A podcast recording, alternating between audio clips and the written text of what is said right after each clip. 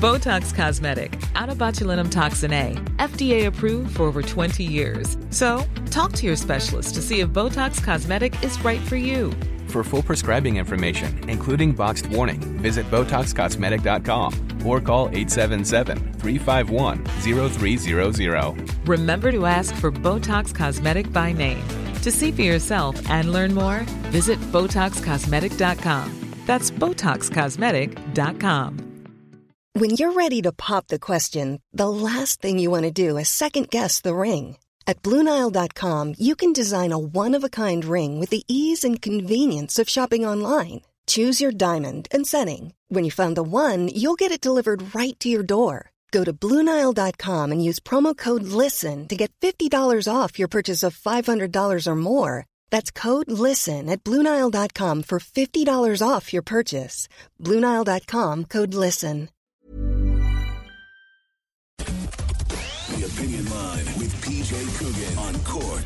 96 FM. Good morning, 1850 715 996 is the number. The text or WhatsApp 083 396 96 96. Email opinion at 96fm.ie. We're on Twitter at opinionline 96 and of course the Corks 96 FM Facebook page. Always open for business. Just send us a message, but mark it for the attention of the opinion line. Coming up a little bit later on, if you knew that your son or daughter, but in this case it happens to be a son, was involved in something like joyriding, would you report him to the police yourself? Would you dob your own kid into the guards in sheer desperation because of what you knew he was doing? I've been talking to a woman who did just that. And that's coming up uh, later on this morning. But first of all, and we'll be back to Magazine Road as well. Fiona was up there yesterday. She met some of the local residents, including some younger people who have been mistaken for, for, for students and and and ne'er do wells. They're just they've been living there and they've been mistaken for troublemakers. So be back there in, in, in a minute. Plus, lots more besides. But Michelle, d- describe exactly for me where where you saw this and what happened. Good morning to you. Morning, PJ. Um, just up the top of the brewery steps last night, um, about eight o'clock, I'd say, yesterday evening, just going for a walk. Um, I was actually going to walk down the steps to go to the shop. So there was two fire brigades, um, Garda present, the, the van and the car, um, ambulance, um, and there was just a, you know, a, a gathering of teenagers down below in the steps where you know it's a it is a drinking spot for teenagers. It's um Rem- remind listeners again, Michelle, who wouldn't know, where exactly is Brewery Steps? So it's just from the Blackpool bypass up the steps that lead up to the top of Richmond Hill by the Gotcha. Bells Field. Gotcha. Oh, yeah. And Bell's Um, Field yeah. would be the well known. Everybody knows Bell's Field now because that's the field from the young offenders. Yes, true. yeah, so there was a, a massive um, presence um, of guards and um, fire engines, the whole lot. There was um, a whole crew out there last night. So I don't know exactly what was going on. I went about my business and went down to the shop the long way around. Um, but it seems there was a lot of antisocial behaviour. And on my way back, I did hear a group of teenagers coming from that area saying she was thrown into the paddy wagon and brought to the bridewell. So, um, yeah, it, it's just awful at the moment, the amount of antisocial behaviour around here um, with teenagers, definitely all underage. We, we had it in Mount Oval last week where it emerged into a, a, a big fight. We know up in Garryduff Woods, which is not far from Mount Oval, there's been gangs of, of teens. We had 60 or odd of them cleared out of a, uh, a, a graveyard, it was actually, in the, the Ballincollig area. There certainly seems to be a lot of this going on. Out around the lock every day now, you see, you see gangs of them. Is it that people are just getting frustrated? Do you think, Michelle? We were all we were all teenagers once. You get very frustrated by being stuck at home for eight or nine weeks, particularly with the weather as good as it, good as it is. Do you think the people are just, do you know? Um, I suppose there's an element to that, but you know, these are 16, 15 to 17 year olds, I suppose. Um, you know, again, last Friday I was walking down Richmond Hill at five o'clock and a massive gang of teenagers, no more than 15, 16, with bottles of wicked. They're brazenly drinking out in the open, brazenly around the place. Um, you know, I understand there's frustration, but I think, you know, as a parent of a 17 year old myself who has barely been outside the door, who hasn't seen a friend in weeks, you know, we need to try and rein it in still a little, you know. And I think for the residents up here, there's a lot of older residents. There's, you know, an element of fear around it as well. As you say, a parent of a of a seventeen year old, but my kids are a bit older than that, just a few years older than that. But you, you, you understand their frustration, don't you?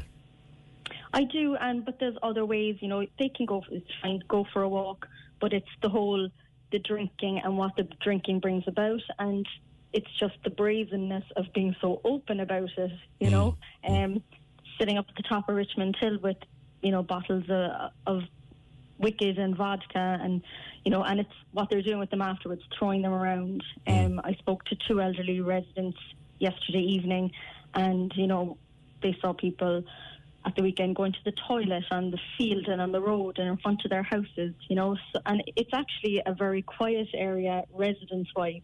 You know, it's not. Um, it's a, quite an old area, and there's a bit of a mix where I live as well. Yeah. But it's very quiet, residence wise.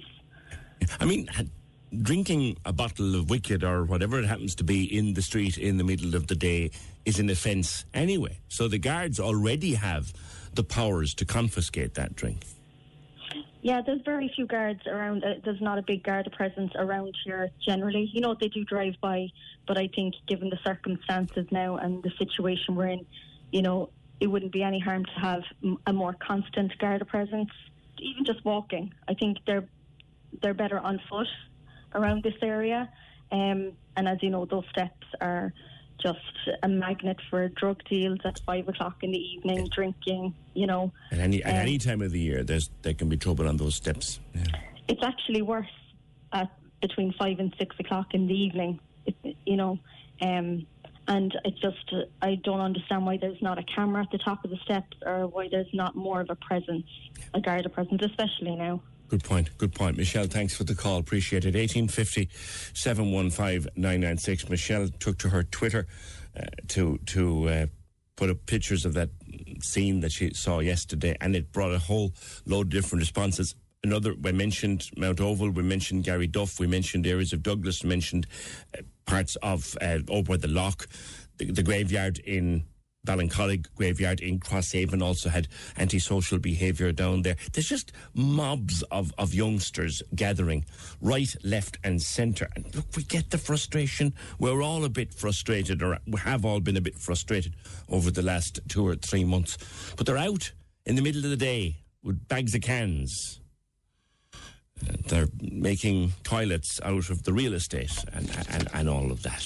Yesterday afternoon, there was another gathering of residents. We mentioned it here yesterday. Remember yesterday morning, we spoke to Catherine Clancy from the Magazine Road Residents Association. We spoke to a few more people that lived up around Magazine Road, stroke College Road, stroke Barrack Street, that sort of thing, watching gangs who had moved into the area and taken advantage of empty apartments and houses that the, the, the landlords have decided to rent out for the summer. now, we were wondering yesterday, is it down to the landlords? Are they to blame for opening up the houses? Is it the young people themselves are to blame for the behaviour? Is it their parents are to blame? Because one caller said yesterday she actually saw people moving their kids in, helping them to move in, hugging them in the driveway and saying, have a good time now, love. And then, sure, hours later, there was a party on who's to blame for all of that? But there was another gathering last evening up in that uh, Magazine Road, Stroke College Road, Stroke Highfield area. And uh, Fiona went up there. Fiona from the Corks 96 FM newsroom went up and spoke to a few people. The way weekend really it started in some houses, huge parties, roaring, screaming. We had people across from us running around naked. Guards came. If they're outside, they were able to close down the party. If they're in the back garden, there's nothing they can do. And the trouble is, it's it goes on day and night. I looked out at seven o'clock. Was it on Thursday morning? And I saw them all going to the loo in the gates. And a neighbour came out and shouted at them, and I couldn't repeat what they said back. The language is ferocious. People are very edgy now. This is like we've gone through a lot with different pressure week, rag week, blowing up different times. This has brought it to a whole new level because people are frightened as a starting point. People are afraid now a cluster will come in. You know, like I can't drive to Ballincollig for a bit of a change because it's just outside my 5k. And yet I people two doors up from Tipperary, Limerick and Kerry. And they couldn't care less. Like we're all getting painted with the same brush because we look young, they assume that we're students and we're having people shoving posters in our faces and like we've been living here for two three years you know it's frustrating for all of us because we've been up all night the last few nights because of parties on this road each every house nearly every second house is throwing big parties of over 15 to 20 people there like the noise is ridiculous like it is really really loud and I can only imagine that if you've been, you know, cocooning, you've been in, inside for weeks, you're you're you're scared, you know. And there's a lot more people on the streets. Like honestly, even at night time, there's someone came knocking on our door at one o'clock in the morning, just drunk, and like where we can deal with it. We don't mind dealing with it because, like, look, we're younger, we we have more patience for it. But like, I can imagine that it's frustrating for people that have been here for years and years and just been dealing with this for so long. There are too many student complexes around here. The place is destroyed, and we are not local residents. Like, okay, we weren't all saints when we were younger, but it's gone beyond a joke now. It, the place is destroyed with student accommodation. We took back the feedback from what the residents felt about gathering for the last three days. It was a huge commitment. We're going to take on board what they said. We may move to um, what we will call picket a party or also moving our uh, vigil to the House of Landlords and Letting Agents. That's Catherine Clancy, uh, the aforementioned uh, chair of the uh, Magazine Road Residents Association, finishing off that package from Fiona. Thank you, Fiona, for that. So they're going to start picketing individual parties or individual houses or individual landlords' residences or letting agents' offices if they don't get satisfaction. Yesterday morning, I think, if I remember her correctly, and I'm paraphrasing rather than quoting directly, Catherine Clancy called for those young people to be evicted and for the landlords to step up and throw them out. Unfortunately, as was pointed out, they can't now because there's a little loophole in the, the pandemic legislation, if you want to call it that, that they can't actually be evicted now until at least the 29th of June. 1850 There's also a, a good piece in the newspaper today in the in the Examiner where people are calling for emergency legislation. Catherine Clancy being among them, but other residents that they could emergency legislation needed to to help the Gardaí tackle lockdown house parties uh, amid fears of a new wave of COVID 19. Thing is, with regard to whatever house parties, the gatherings in the streets, like Michelle was describing to us, and we've taken reports from all over the city and county in the last week and a half, there's no need for additional legislation for that because anybody, did you know it's illegal to go down to the lock or up to Fitzgerald's Park or anywhere you want to go with a bag of cans? That's illegal. And the guards can, and it doesn't matter whether you're 15 or 50 it's illegal to go up with a bag of cans and drink in the open air, and the guards can confiscate it from you. And I'm sure you wouldn't be long going home if you thought your drink would be taken off you. There's also a, a solicitor, a trainee solicitor from Cantillons, that's Sarah McNulty. She's quoted in the Examiner today that. Uh, you could do people who were affected by this sort of antisocial behaviour or what she calls significant interference with the peaceful enjoyment of your home could seek a DIY style restraining order using environmental protection legislation. Yeah, okay. We'd love to talk to Horak. That's interesting. Using environmental protection legislation, you might be able to get a kind of a do it yourself restraining order against going, what's going on next door. That's interesting love to talk to her. Might do that too. 1850 715 996. Finbar says a buddy of mine lives in Shandon View Cottages. The side of the house is on the brewery steps. Always people drinking on the steps of all ages all year round. If Leo and Gardaí failed to condemn the Dublin protest, how can you blame teenagers? A lot of people conflating that. We were talking yesterday about that protest in Dublin, uh, the Black Lives Matter protest in response to the horrendous killing of George Floyd in the States. And, and a lot of people condemning that gathering because it wasn't it wasn't legal under the present uh, laws under which we live, but it still happened, and it was allowed to happen. Uh, other other gatherings have been broken up, like the Debenhams workers were removed from the front of where they were protesting. A buddy of mine, yeah, uh, walking through Bellevue in Grange last night at seven o'clock, came across four very young teenagers, no more than fourteen or fifteen, picking up one of their friends off the path. That's from Mary. Kate says there's absolutely no excuse for this. We were all in the same boat here, but we're not doing that. If to stop making excuses now. If you were at this in Spain, the police would come along, take the drink off you, and walk you home. They have guns there. Nobody would dream of standing up to them. But there's no fear. They're laughing at the guy. You're not wrong there, Kate. God, you're not wrong. The Guardia Civil or the Policia Local would have you off the streets faster than nothing. Oh, stop. Uh, Kevin says the only ones to blame are the adults who've moved in, not the parents, not the landlords. Personal responsibility. Fair point. Fair point. We were there was three people being mentioned yesterday with regard to the houses on College Road as to who is to blame. Is it the landlord who opened up the house to take opportunity of vacant houses in the summertime? Is it the parents who dropped off the youngsters and said, "Have a good time, love," or is it the youngsters themselves who have booked in for, for the summer months? But if the landlord didn't do it, then the service would, if the service wasn't provided, it wouldn't be availed of. But Kevin said it's purely down to the responsibility of the people who've moved in. Shirley, my mum and my mother in law live in the College Road Stroke Magazine Road area. It really is beyond a joke. You also have gangs of 20 or more partying down by the lock. It's all very unfair. From what I hear, a lot of these students should be sitting the leaving cert right now. And the parents and the landlords also need to show some responsibility. Uh, PJ, is drinking on the streets illegal? Shirley or the lion out in the park last weekend drinking cans. So can you not just turn around and say if the Taoiseach can do it, can I not do it?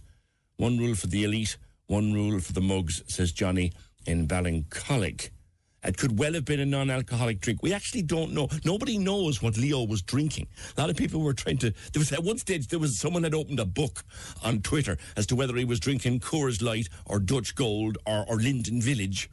He could well have been drinking, dipping something out of a can, soft drink out of a can. So you don't know. Don't know. 1850 715 996. The Opinion Line on Corks 96 FM. With a self-service laundrette at Drew's Filling Station, Turner's Cross. Spacious, convenient, and still open every day. Self-servicelaundry.ie. Corks 96 FM now brings you even more music choice. Streaming online. Listen to the Hit Mix for fresh new music. Fresh new music. And the all new Corks 96 FM Fit Mix. Fit Mix. It's the perfect soundtrack for your workout. Your workout. Download our app, listen on your smart speaker, Turn up the volume. or go to 96fm.ie. This is Corks Gold IMRO award winning talk show. The Opinion Line with PJ Coogan Text or WhatsApp now. 083 396 96 96. on Corks 96 FM. on the emergency measures that some people are saying the Gardaí should be able to take at this point in time, emergency legislation. Kevin, you're right. We can't actually pass any more legislation. The government that's there at the moment now, unfortunately, cannot pass any more legislation than it already has. Can it even modify legislation it has already passed? I, I don't know that, but it certainly can't pass anything new until a new government is formed. And whatever Fianna Fáil, Fine Gael, and the Greens are doing between the three of them, we won't know for a while. Anyway, 1850 715 996. Joyriding was back in the news last week. Dee was talking about it while I was off, uh, and there was an incident on the north side of the city. I don't know a whole pile about it, so therefore I won't go into it in depth. But you know, you were listening. I, like I said yesterday, took a few days out, so I, I don't know the exact details, but it was there. But you also remember, if you go back along to the month of February and the tragic death of Kimberly O'Connor. Remember Kimberly? She was only 16 and she died in an incident uh, when the car she was a passenger in crashed and hit a wall. It was She was nearly less than 100 yards from home. And in the days after her funeral, a very distraught woman contacted the opinion line and she said she was living in fear uh, because she was convinced that her own son would kill someone or kill himself in a car. And off air, she told Deirdre how it's so easy now for youngsters to get a car. This had come out in the papers as well, how it's so easy for youngsters to get a car for a hundred quid, for 50 quid sometimes, and just drive it around. And she told us how she was at her wits' end. Um, she'd gone so far as to actually report her own son. But she felt it had been a waste of time. Now, back then, she, she came into studio. Uh, she recorded an interview.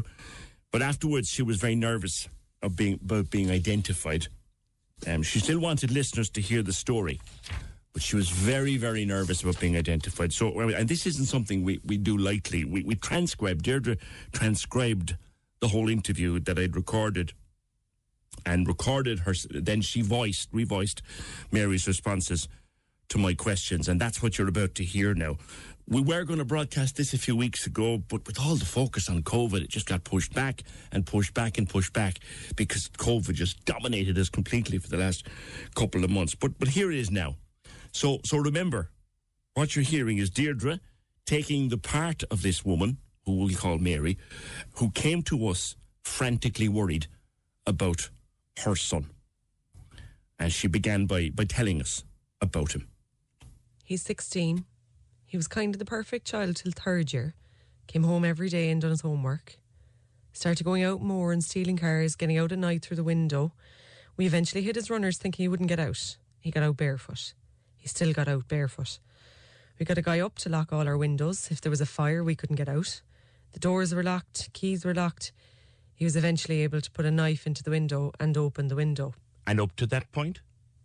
Up to that point, he was perfect. Really, it just started like. He was doing his junior cert, so the January before his junior cert, he got eight honours and two passes. He'd done his homework every night. He didn't cause me an ounce of problems. He never had a problem in school, but he started to get mouthy at home. Then he started to go around with an older crew. We know, like those of us who have raised teenagers, that, that at some point between 13 and 18, nearly all of them, they get cranky, they act out, they're a pain in the ass. But this is beyond that. It went way beyond that.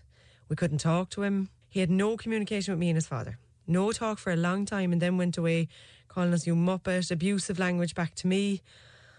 I contacted Tusla, I rang them first. I contacted them and they said they would meet me and my husband on my own. At this stage, the guards were being called and he was getting out and he was underage, so I had to report him missing. Tusla were now involved. They came out and talked to him and then he started joyriding. How did you find that out? Through videos somebody sent me a video and one or two people said to me the vigilantes was out to get him and he was going to get a beating, that they were watching him and he was going to get it. They said that he was out driving cars with scumbags and all this, and I was sent a video. He was caught with a grinder and the guards came. He was given a community guard. I'm very fond of the guard and they're good to me, but there's nothing they can do. Now he's up for possession of weed that he threw away that he said is not his, but there is a court case pending. It was getting violent, very violent he was starting to break up the house. Then the night of the sleepover, to give you an example, he never allowed it, but we never allowed it. But the counsellor said to trust him and give him a bit of leeway, trust him. Well, the next morning at 8 a.m., I got a call from the Garda station and they said, He's here, we have your son, he's after taking something. The two of us went up to the Garda station, and my husband will tell you the blood drained from my head to my toes with the state of my child. I couldn't believe it. And of course, he got ratty then. What I can't understand is a child in that state should have been brought straight to CUH. I didn't know what he was after taking. I couldn't believe this was my son. Describe what you found. He was limp in the chair, snow white, frothing out of the mouth. He wasn't intoxicated. I didn't smell any alcohol. The guards just said they found him asleep in a garage. Was he able to talk to you? Slurry like. Like after taking a lot. I went home and the social worker called and I went up the stairs and they said let him sleep it off, but if he doesn't wake up, ring your GP. I rang the GP and they said, sure, if you have concerns, bring him to CUH. But I did watch him for the day and he did wake up. It's over a year now since this carry on started. Are there times that you can talk to him? Is there ever a time that you can sit him down and talk to him? No, no, you cannot talk to him. I said to my son just last night, please try and give up the weed straight away. Go away, you effing idiot, you know. So he's well and truly hooked. Yes, he's hooked. And I rang the social worker last week and I said I want to sign him into rehab. I have health issues myself and I could have an episode at any time. I just want him to be all right. I want to sign him in. I don't like him when he smokes. I hate him when he smokes it. I'm afraid of him. I'm afraid of my own son. And where's he getting it? I don't know. I don't know. And it's not normal weed. Me and my husband don't do drugs or anything, but the smell of the weed, there's someone out there that knows that these people are smelling weed and they've got to know if it's in their houses because of the smell of it. Like, it's not normal weed. The community guard is telling me it's dipped in heroin. It's sending every child off their rocker. It's two joints and they're angry. They're different. Their mental health. My son hasn't got mental health problems. My son was the cutest child going. Well, if it reassures you at all, and that's probably the wrong choice of word entirely, you're about the third person who's brought our attention to joints dipped in heroin. It's happening. Yes. And our friend in Cuan Mhuire, Michael Gearan, is familiar. Uh, He's described it to us. It's a thing. What I can't understand is I'll take full responsibility for my son until he's 18, but I can't sign my son into rehab at 16. So what chance do I have when he's 18? Why can't you? Because they say it's his choice. I can't force him to do it. But is it my choice that this person is selling him weed?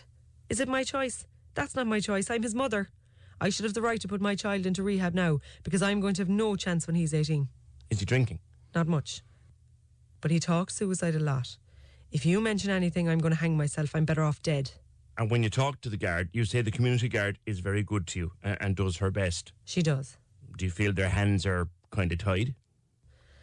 To be honest, I went up there one night hysterical and I was trying to explain to the guard behind the counter that he was gone missing or out in a car or something. I went to the desk like that and they were having pizza out the back. She called me the wrong name after asking me again what my name was. I said, Are you with it at all? They were at the back eating pizza and they didn't give two shits where my son was. Now, every time my son is out, I'm in the car looking for him. It's not that the parents don't care. The parents are out there in their car looking for them, crying, pulling their hair out looking for their child. But the problem is that people are not helping each other. Parents need to help each other. It's not that your Johnny isn't out doing this or that. All of them are doing it. Do you know what I mean? Parents are not standing with each other. They're on about vigilantes, on about the dro- joyriding up in Ballyvolane. Where's the vigilante with the drug dealers? Now, you came and approached us within days of the Kimberly O'Connor tragedy. And I'll tell you why I came to. I showed you a video of my son and I told the guards, that's my son driving that car. And they said they can do nothing about it. And I said, who's the person that sold that car to my child for a hundred quid? He said, sure, I don't know. How would we find that out? I said, I hope that if my son crashes the car and he's driving it, I hope when you knock on my door that it's my son you tell me is dead. Because I'm coming to you with information that these people are selling cars for as little as 50 quid. I'll tell you another story came to my attention, PJ, a couple of weeks ago that my son was buying a Jeep that could hold seven or eight kids. Between them, they were buying it, and I don't know who was going to be driving it. So I went on Facebook and I did a bit of detective work. And I found the man that was selling the Jeep.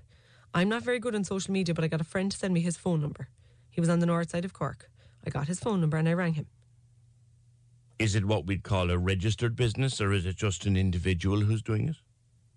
I don't know if he's registered, but I doubt it.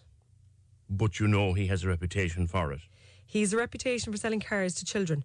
I was nice and polite. I said, Look, it's come to my attention that my son is messaging you about a Jeep that you have for sale for 200 euro, and I will be going to the guards. I got the height of abuse. F you, he said. And I said, if you sell that car to my child that is 16 years of age and anything happens to him or anybody else in it, I'm holding you responsible. And this is what prompted me to come into you. Here I am going to the guards and telling them all this, and they're telling me they can't do anything. Not only are they saying they can't find out who my child got the car off, but they wrote a letter to my 16 year old son to come up and collect his car.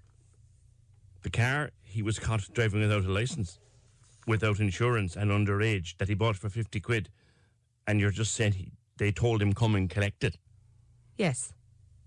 This is after you coming up to them. You ratted your own son out for his own good then.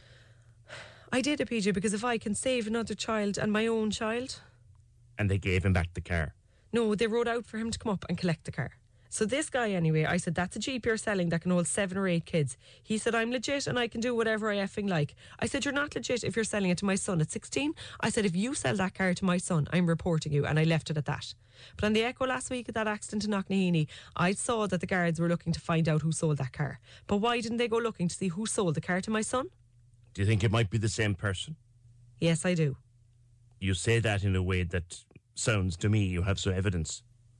I don't have evidence, but I just think he's a disgrace. Have you given a name to the guards? No. You have a name that you could give them? I have a name and I have the Snapchat. Yeah, I could give it to them. I have the information. Yeah. We've had, and I can remember this joyriding, as they call it, in the north side since the 90s. It's back again. We've had one death this time round already. Suppose you you must be living in mortal fear of your boy being next. I live, PJ, in mortal fear that my boy will kill somebody else. I've said that to the guards. I've said, I hope when you come to my door that it's my son is dead. Because I couldn't live if my son was driving a car and someone else was killed. I couldn't. Have you any relationship left with him at all?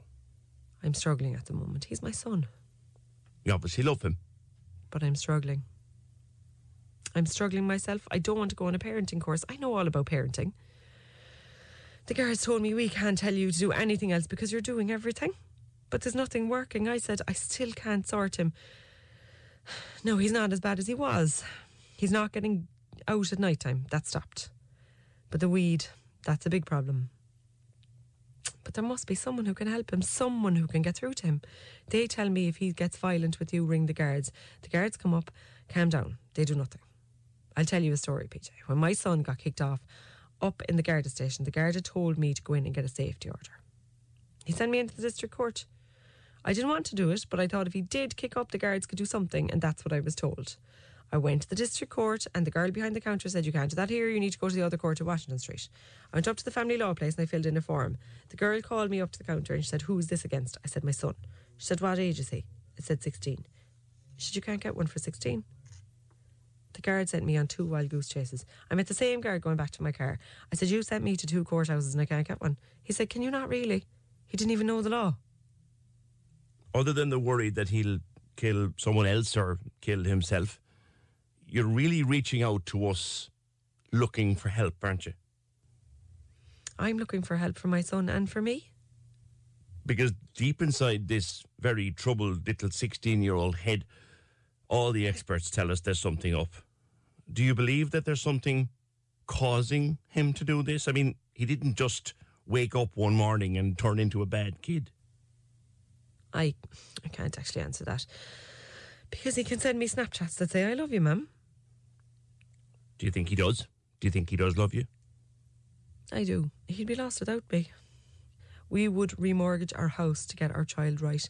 We would do anything to get our child right. He's packed in school, I think. He did very well in his junior cert. And he's been working since he does work. I get up very early in the morning and I do make the effort. He gets paid on a Friday and gone on a Sunday morning on weed. Now, I'm aiming this very much at the people who hear a story like you're telling me on the show and, and they ring up and they say, ah, he's just a little scumbag or what are the parents doing or, or sure you were out on the road looking looking for him like. And there's other parents out there that know me. And I've become good friends with one or two through this, through their sons, and we all have the same story. But there's nobody putting it out there and helping each other. We're all closing our front doors. But when you see a teenager out in the streets, what you don't see is the mother crying at home, trying to get them in. You can't be with your son 24 7. When my son goes out, what am I supposed to do? Follow him around in the car with his mates? What am I supposed to do? Give him a good beating? When people say, oh, he wants a good beating, what beating can I give a 16 year old? I don't want to beat my son. Do you believe at the base of it all it's a problem that he has? Yes. And help that he needs? I won't accept that my child is a scumbag and that he comes from a scummy family. I won't accept that. And the majority of people I know don't accept that.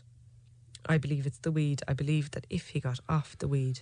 Well, there's people that we would have regular uh, contact with from the program that might be able to help. But he won't want to go. That's my problem. He won't want to go. But every week I can see it getting worse. Every week. The aggression is more and the depression is more. For a child to tell you, I don't want to live in this life. I'm from big family and we never. When I said it to somebody, we, they said, but times were different. We're in a different time. There's no excuse for it. He doesn't come from a broken home. He doesn't come from an abusive home. I have a beautiful home. I'm very strict, extremely strict. I mean, there's not too many mothers that would rat out their own son, tell on their own son. I can see that apart from the worry, you're at your wits' end trying to figure out as well what to do, where to turn. Before I rang you, I was ready to throw in the towel. I contemplated packing my bag and leaving because I just can't do anymore. I don't know what to do. And I know that it's going to get worse. And I know that when he's 18, I can't do anymore because he's an adult. But I know that you've all, I have all these services in place and they're doing nothing. They can give you all the numbers, but I've no help. And, and when you say they're doing nothing, is it that they say to you that they can do nothing? Is that it? I feel the guards aren't doing enough without getting the drug dealers. Do you think they know who's doing the selling, like selling the cars, selling the drugs? You, you believe the guards know who is involved? Yes. And why do you think they're not acting on that information? I don't know. But it's very frustrating. A couple of times I've said I'll act on it myself if I found out who's giving my son drugs. He's 16. He's my son. And they've said you can't do that. Finally, to people who'll be listening to this but just don't get it, they, they don't understand what it's like to be a parent in your position. They think, look, t- tell them to cop on. But you've done everything you can and there's no copping on. I've done everything. And if anybody has anything I can do, I'd like them to tell me because I will do anything. I just want my son, I don't want him to have straight A's. He's working. I just want him to be a good person to do the right thing. I've never broken the law myself and I don't expect him to do it. I just want him to be a good person. But the problem is the weed, and there's no doubt about it, it's the weed. And unless he's willing to go and get the help, what's a parent to do if Johnny up the road is up there waiting to give it to him? We need parents to stick together. We're all watching out for our own kids, but we should be watching out for everyone else's kids as well. Because we're all in the same boat and we should be helping each other more. The people that are selling the weed to those children, they are destroying them. They're destroying families, not only the children. Mothers and fathers, brothers and children, they're destroying families. And we can't do anything about it. If anyone has any idea what I can do, I will gladly take all the help that I can. That's recorded um, back in February and revoiced by Deirdre. Um, the, the weed is the thing that comes through it most starkly. The joyriding obviously is bad enough, but the weed and that mention in it of weed dri- dipped in heroin or or joints made up and then the heroin injected into them. That's has come up on the program a couple of times. Came up in that interview. It had come up with with our friend Michael Gearan more than once. We'd heard it anecdotally from around various parts of Cork that this was a new thing. That the first thing that the drug dealer would do is he'd get you onto the weed and he'd get you hooked on the weed and he'd supply you the weed. And, and sure, you not thought it was just a harmless bit of weed. And then you'd get one that had been dipped. And sure, before you knew it, you were smoking the double whammy and you were double hooked and then he said oh you like that well this is this is actually better now this is this this will be better now and before you know it he's got you on a heroin hook as well and it's make it's driving the kids demented driving them batty as you heard from that misfortunate woman if anyone has any suggestions of what she might do 1857 if anyone thinks that she could have done better already same suggestion, although I can't think of anything she could have done. Could she have passed all over the information that she has to the guards? Well, maybe she could. Has anyone been in a similar situation? Did you get out of it? How did you get out of it? Have you got your son or your daughter back? Now, Deirdre has spoken to, we're just calling her Mary for the sake of the story.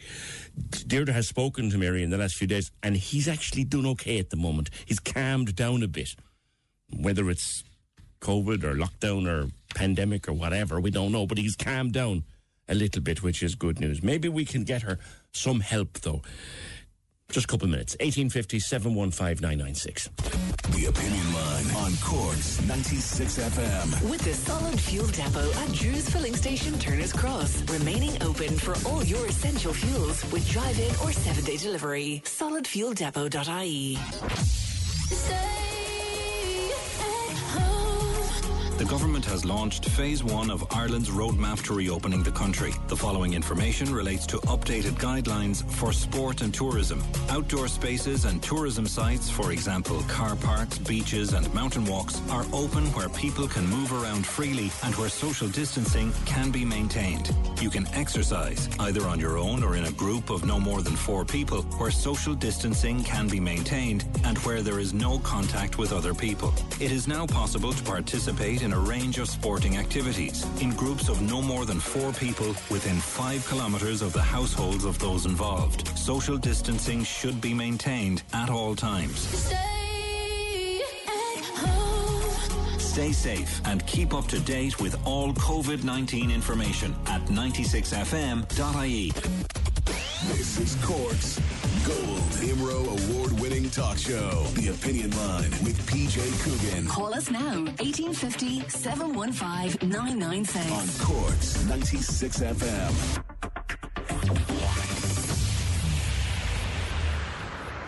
Caller says you have a man in Ballyphehane who could help that young boy, Jerry O'Brien. Yeah, we had Jerry in studio here. And it was around the same time that that call had come in. There's another man I know, though, who, who may want to help or may who un- know how we might help. I, I made the point uh, in the course of the interview, uh, revoiced, of course, by Deirdre, that you don't just get up one morning and decide to be a bad kid. Something happened, and something is going on in his little head that is causing all of this. Let's go to the Cork Life Centre and, and Don O'Leary. And Don, if I know you as well as I think I do, you'd love to sit across the table from him and ask him a few questions if he'd do it, wouldn't you? Good morning. Good morning, PJ. Um, can I can I just say, yeah, I, that, that's true. But can I just say that I, I my heart breaks for that that woman. Um, unfortunately, it, it's not unusual. Um, we've had to deal with lots parents who have gone through similar, um, and it's really difficult. And I think I think you're you're dead right, you know, in in relation to him, uh, and and he doesn't just wake up some morning and decide to go to go crazy.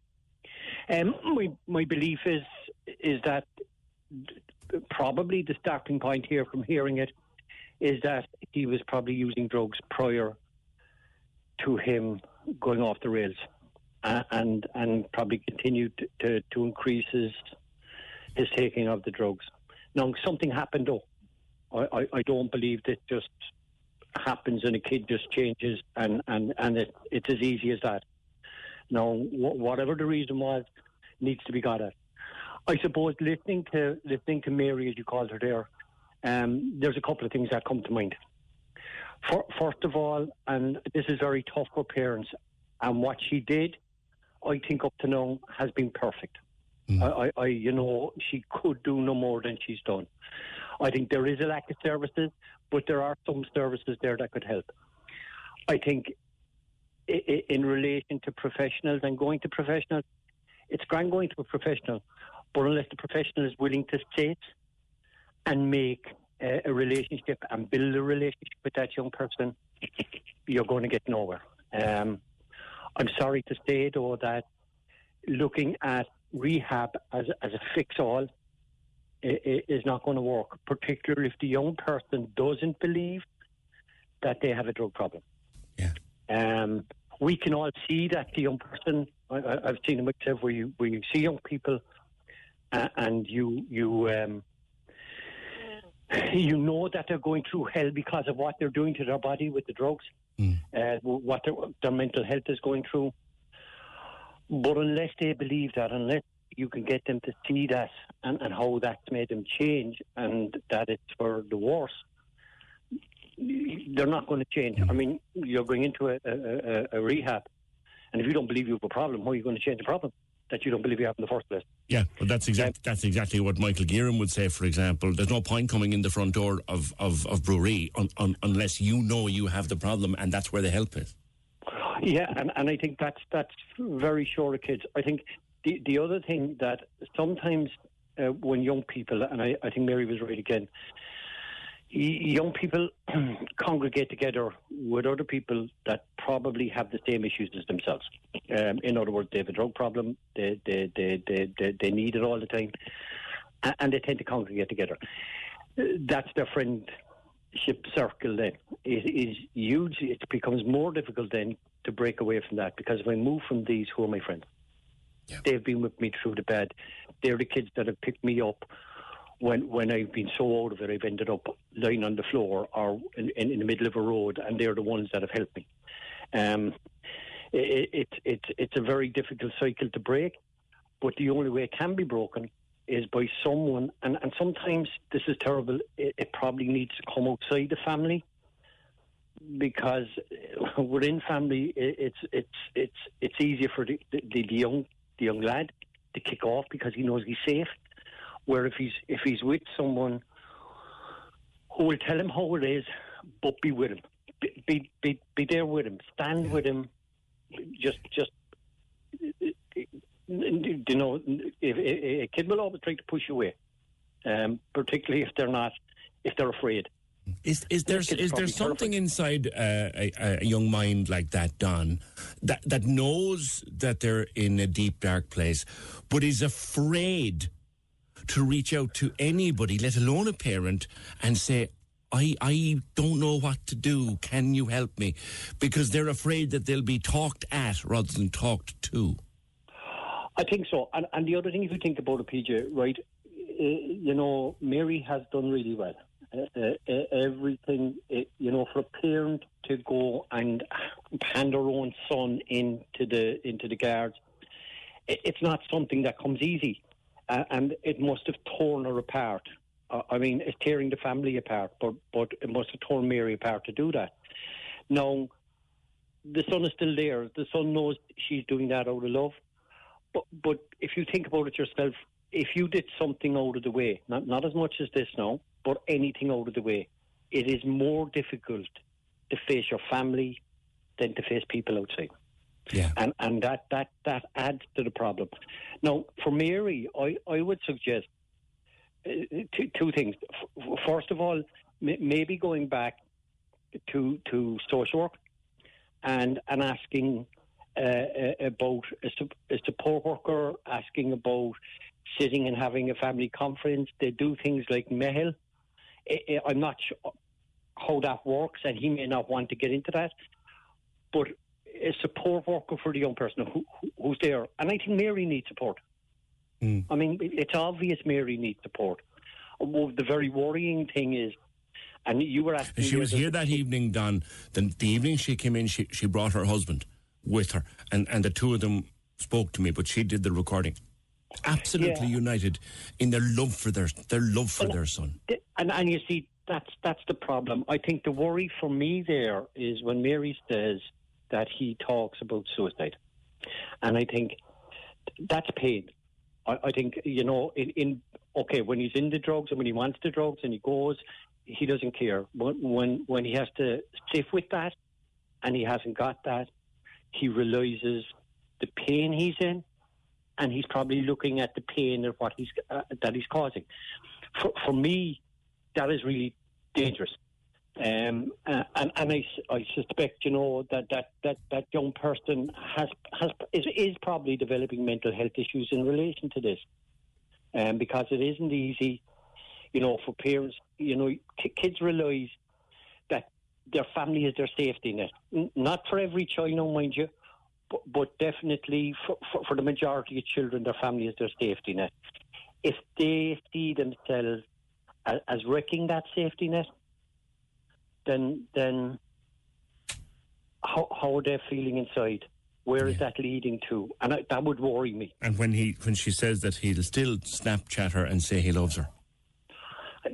Certainly, I mean, I have no doubt that this lad loves his family and loves them deeply. The fact that he's able to to, to, to work out and go back in shows you that he knows not alone that he loves, but that he's loved. Which is important. Um, and, and that's hugely important. But if that goes uh, and he feels that's going, even if it's not taken away, that leaves the child in a very, very, very vulnerable position. Don, My- my- in- time time is short with me. One suggestion that she could do, one quick suggestion before I let you go. Well, well my, my, my thing is to get back onto the social work and, and ask and ask, is there any chance of a Meitheal before he gets much older? Mm, Or a family support worker or something. And, and if she needs information on that, i- i- if she wants to contact me, PJ, off here, give, give her my, my phone number and I'll talk to her. All right. All right. Listen, Don, always a pleasure. Thanks a million, PJ. Cheers. That's Don O'Leary from the Cork Life Centre.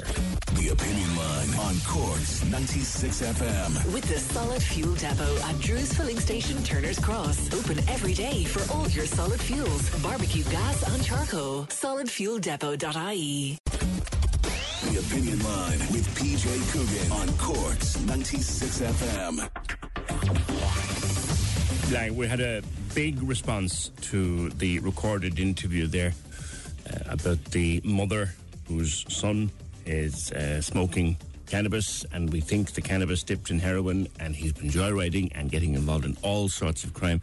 And she came to us at her wits' end to try to know what to do with him. We've had quite an amount of response, and we will come back to that story throughout the course of the morning. But here's one I wanted to read for you. Caller says, anybody listening who's been going through any form of abuse is now screaming at the radio, saying that something happened to this child that caused him to deflect onto drugs to deal with whatever else is there. This caller, who can't come on the air for very personal reasons, has been through physical, sexual, and mental abuse as a child, went down the same path, and has friends in the same position. Obviously, there's an issue there that somebody needs to resolve, but the person needs to come to this realization themselves. The pain, the parents are the targets for his pain he, he thinks something has definitely happened to this young person. It's very obvious that something is there, but he's not, not talking about it. 1850 715 996. Also, we got a call from Marie listening to this interview. Made me think of other parents I know of as well. There should be a safe space where you're guaranteed that no matter what comes out, the authorities won't be contacted. That helps people to try to nip these things in the bud. By the time the guards are involved, it's probably too late to deal with it. But people are afraid in case their suspicions are wrong and it brings trouble down on the family. And that is something in these days of mandatory reporting and all sorts of people mandatorily directed to report anything they're told. I guess it must make it very difficult for a young person to talk and talk in confidence because confidence kind of doesn't exist these days in, in many circumstances. So there's a good point that Marie is making. 1850 715 996. I'll come back to it. All right, promise. On a lighter note, might be McDonald's for dinner tonight. Might be, because all the drive throughs are opening this morning across town. Uh, CorkBeo have the story up. They have a list. Kinsale Road, Blackpool, Douglas, Ballincollig, Midleton, Mallow, opening from around 11 o'clock today. Watch the queues. Watch the queues mount outside McDonald's for an old big. No, I- listen, I'd murder a Big Mac. I just wonder would I um would I queue up today? 1850 715 996. Let's move on though to crime again. But when someone is jailed uh, and comes out the other side, and you know, many people do, when they come out the other side and they want to get back into society and back into work and back into being a, a- an operational citizen again, for want of a better word, a contributor to society, a functioning member of society. How do they do that? Having been sent away for two years, three years, five years, whatever it happens to be. How do they come out the other side? Who helps them to rebuild? Because lots of people do want to rebuild. They fall off the wagon and they get in trouble and they do time. They come out the other side and they never want to do it again. But they find that because of this black stain, this taint on their character, this taint on their CV, if you want, they can't get a job, they can't get a place to stay, and they end up with all sorts of trouble. At the Cork Alliance Centre, they help people in that very situation. Sheila Connolly, good morning to you. Good morning. How are you? Good. And it's it's fair to say that that so many people who who fall off the tracks, as it were, do come out having paid their debt to society, want to get back and be productive members, and they can't. So how can they be helped? Well, I think, Peter, that, that it's a real struggle. Like, if given even your earlier stories, a lot of the people that we meet coming out of prison have got addiction issues, be it a drink, drugs, gambling, and, and the wider addiction world as well. So not only are we dealing with the legacy of having offended, having hurt people, having upset people, having upset themselves, their family, their community, they've also got addiction issues on top of that as well. So it is a very complex process. And for us, I suppose we're working with people at that level. The Irish Prison Service and the Probation Service facilitate us to have access within the prisons um, to meet people prior to the release. So we get to establish a relationship. Um, as Don was talking earlier on, it's important. It's the relationship is fundamental to all of this. And for, for us, I suppose, as what Don was saying, we're the people outside of that, of that process. We're outside of the system that allow people that opportunity. Um, to explore what's happened for them, explore what they need to do. Could could you make could you just move your phone a little bit there for me? Okay. Oh, that's much better now, Sheila. Thanks okay. for Perfect. No, that's fine. Uh, yeah, like you know, there is this picture, the all too common picture of the career criminal in and out and in and out and in and out and in and out. But there are many in among them who go in, come out, and never want to go in again. And I, I meet very few career criminals. I meet a lot of people that actually do return to prison, but that doesn't make that doesn't make it their career. That makes it that makes the, the, the situation they find themselves in life, and it's about trying to facilitate people to move out of that, giving eh, exploring options with them. If you're in a position where you're actually harming others, be it through robbery, be it through assault, in whatever form, you know, we have to explore what's actually happening that you feel there's no other option other than to do that.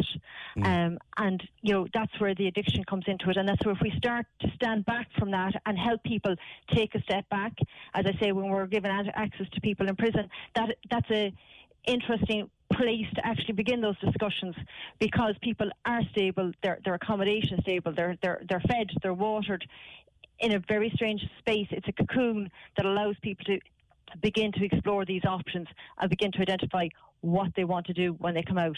Now, having said that, the time on release is a very, very difficult time, and as much planning and organising as you put in to your life as you're transitioning out of prison, it's very difficult. It can be very overwhelming. The guilt, the anxieties, the shame, the fears, uh, the excitement, the relief, the hope, everything just comes up together in it. Who is and a potential got, client for your organisation? Cork person. um, so yeah, we work with anybody from Cork, and actually some of our projects have expand, expanded beyond that in, in, into the Kerry, uh, Waterford areas. But predominantly, we work with people from Cork who have been released from prison. If they want to address what's happened that's brought them into prison, if they want support to bring change into their life, that's where they're we're there for. And do they Simple have to come that. to you, or do you go to them? It's voluntary on their part in that they they need to they want to do it themselves. It's not going to be mandated by a service or by the courts or anybody. It's them driving it themselves. Um, but we t- try to meet people in prison um, prior to release so that so that they are given that option. Um, but our referrals can come from themselves. They can come come from friends. It can come from other people within the prisons. It comes with other people within the community. Um, we're, I suppose, we're around for the better part of 18 years at this stage, so we are known within, I suppose, that world in Cork. Um, and if people want some any support, they know it's just a case of picking up the phone. They will always be received openly and with a welcome voice, um, and begin that process, and, and no matter how any- often that there- takes. Yeah. Is there anyone that can't be prepared for outside life?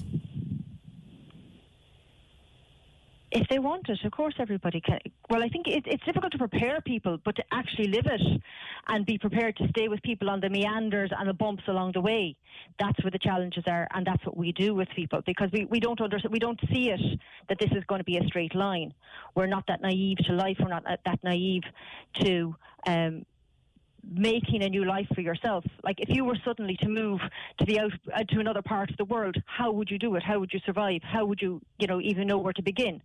And that's very much what we're looking at. If we're looking at a life where you have, um, where if you want for better terminology around it, if you if you're saying that the offending you know, has given somebody purpose, it's given them inclusion, it's given them belonging, you know, we're looking at a way of dismantling that um, and providing credible alternatives.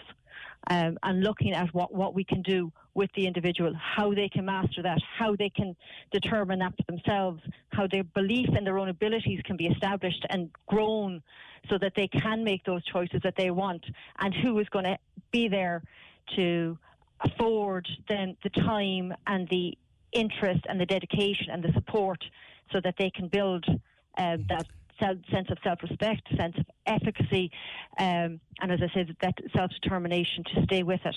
And, Um, and, and, and Sheila, and I'll ask this one as carefully as I can. Does what the person did actually matter? Of course, it matters. Um, that that affects how they they're received by the world. It affects how they perceive themselves in the world. Um, and you there there has to be. It doesn't matter what length of prison sentence you've done. You have to come to terms with that yourself, and you have to to make amends. Like I know in the recovery world. Um, the, there is a piece on making amends, and that's not always going back to the family um, who have been hurt. That may not be appropriate, but it's living your life um, in a, in an honourable way. Um, where you're doing the right thing, where you're doing service, where you're you're you're living your life to the best of your abilities, um, to honour the I suppose to live an honourable life so that so that you can make some form of amends for what has happened. So that can vary, you know, for, for what different people are. For what, like if if I do a robbery of somebody, my how that affects me could be very different to how you would feel having done that robbery, and the impact on the people that were offended. Um, th- those impacts are all very different. So it's a very personal story and a very personal journey with how you do that process and how you move forward. And h- but ultimately, what we're looking for is living honourable lives, living connected lives, living a life where your children are not affected by this, where you where, where your story is a space that you can support. Um, yourself, your own, and your community to move on and to move up um, away from um, the crime, away from prison, away from where life brought you to that being the only solution. Where because like a judge doesn't imprison somebody straight away. That's not prison is a sentence of last resort, but it's not the only sentence options. Um, and we need to get better and we need to understand broader how those other sentence options can be much more constructive um, in a society and living in the society we want to live in. What If other we have a- options are you talking about? Well, if we're looking at restorative justice processes, if we're looking at community sanctioning, if we're looking at education and psychoeducational processes, if we're looking at drugs courts, if we're looking at um, networks and um, peer mentoring and peer leadership within all of that, we can affect real change. That takes a lot of trust, it takes a lot of effort, and a lot of commitment. And here's a straight away someone's called us at 1850 715 to say Sheila doesn't just work with the person, she works with the whole family. This particular caller very grateful for the work that you did with her son and herself. Oh, that's very nice. Yeah, unfortunately, we can't do as much family work as we would like to do. We just don't have the resources within ourselves to do that. But we do try also connect people within Cork to other organisations that provide that support. We have supports um, of family for there's organisations in Cork that work with people whose family members are in prison. We have, we, we work with the addiction services. We work um, with a, a lot of the family resource centres to connect people so that they have the supports, they have the mechanisms. When you look at somebody who's gone to prison, their whole family goes to prison it's not just that individual, it's those children. When you look at what the impact is on their lives when their father or their mother is just taken out of their lives, that there's unsurmountable damage that is done that unless we are supporting people and not labeling and not judging and not full of um, our own higher gra- grandiosity around it. How- what do you um, mean by we're grandiosity. Sheila? Well, I think people could say that they, they've done that and they they're separate from from everybody, but they're not. We're all together. We're all a community. We all create the space we live in. And how we judge that, how we do that, hmm. affects everybody. But doesn't we see commu- we're looking at that in the states at the moment. But doesn't you know, the there's so yeah. much judgment. Yeah, but doesn't the community abide, or isn't it expected to abide by certain standards? And when someone steps outside those standards, they're not. Are they not responsible for what they bring upon themselves? I understand where you're coming from, and, uh, and I don't know anybody in the 20 years I've been in and out of prisons in Ireland where people have said otherwise to me that they that they didn't that their sentence didn't make sense, that they had done wrong. People uh, understand that, but what we're looking for is how do we heal that process. Sending somebody to prison doesn't actually solve a problem. It doesn't actually make it right. It doesn't right the wrong and we need to look as a society how we can do that, how we can right the wrong to the people that were harmed, that were offended, how we can right the wrong to the person that's there so that they're not coming out in a space to do the same thing again. Like we have support within a prison mechanism to do that, but they're restricted, they're confined, they don't have, they're, you, you know, how do we resource that enough to do it? You know, uh, so we're back into the community. We have to do something wider around it. Yeah, we've we've moved on, I think, or you'd hope we'd moved on anyway from the, the lock 'em up and throw away the key mentality. I think so, some, sometimes we have, um, but I think if we if we look at that if look at that process, that you know, if we understand prison in a different way, it's about it's how we reframe it. It's our whole piece of how do we frame somebody coming out of prison, like the whole concept of having an ex-prisoner, like. Are you an ex-footballer? Are you an ex-anything? You know, are you not who you are today? Can we not be present in who we are and who we who we're presenting as today, rather than our old labels and t- and take off the shackles Well, of the well, past well, hold so on that a we while can now. move I'd, forward? I'd have to pop in there a second on that one. You said an ex, an ex footballer, or we'll say an ex guard, or an ex builder, or an ex whatever, doesn't quite stand up next to an ex arsonist or an ex burglar. Yeah. You know? Okay. It's a different ex. Absolutely. It is a different ex, but if you've put a lot of effort into changing your life and changing the circumstances where that won't happen again, at what point do you begin to lose the title? At what point do we as a society say, yes, you know, you're somebody that we want, and we don't need to judge you by who you are, or we don't need to look at it negatively. We can understand that it's there, but we understand more so the journey that you've done to change that out of your life and to move further forward um, and and distance yourself from that. and all very valid. But I'm thinking also, Sheila, of of families listening who are the victims of crime. Yeah, absolutely. and, and and their suffering continues if they lost property or were injured or, or God knows lost a loved one or someone was abused in their house, and what they see is a kind of a softly, softly approach to the to, to the person who did it. Like they're saying, I don't get my life back, I don't get my property back, I don't get my burnt out car back. Absolutely. I, and I completely get that, all of that. I'm, and I suppose where we're coming at this from is also saying we may not be able to, to replace those. But part of the piece that we can do is try to ensure that that doesn't happen to somebody else. When you look at any of the research into restorative justice and any people that participate in the restorative process, that is ultimately what they're seeking, is to know that when they go outside the door that they're safe, to know that their properties are safe.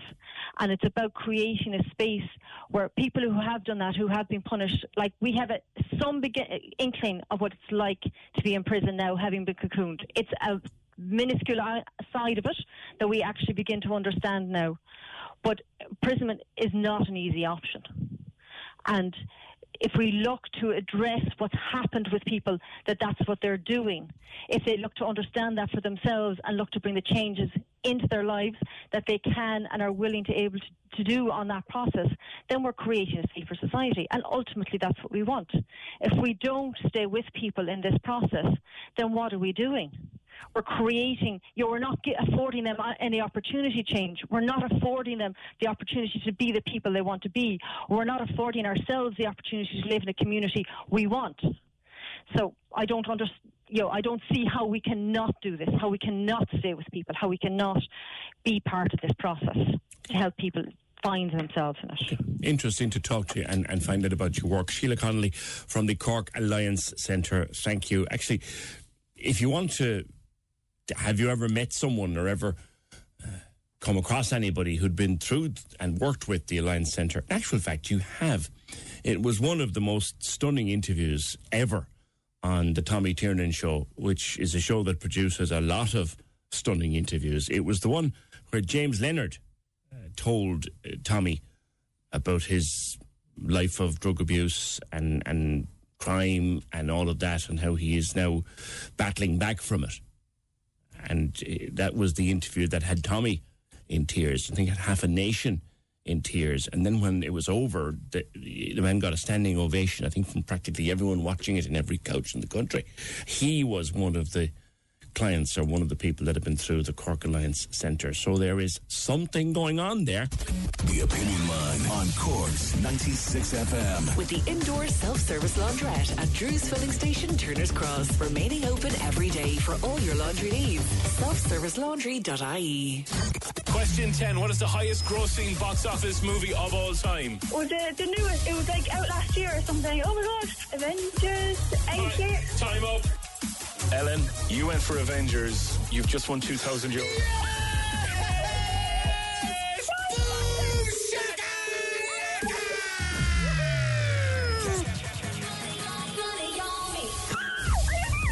Ellen, you've won 2,000 euros. I listen every morning. I've been studying for this for so long. You have no idea. So happy Thank for you you. so much, guys. Another winner. There you go. Go, go. The two grand minute. Listen to play. At 740 and 840 every day. Casey and Ross in the morning. On Cork's 96 FM. This is Cork's Gold IMRO award winning talk show. The Opinion Line with PJ Coogan. Call us now, 1850 715 996. On Cork's 96 FM. Now, I'll come back to that issue uh, of crime and the aftermath of crime and what happens when you're released from prison. And also, we'll come back to the story. Botox Cosmetic, out of botulinum toxin A, FDA approved for over 20 years. So, talk to your specialist to see if Botox Cosmetic is right for you.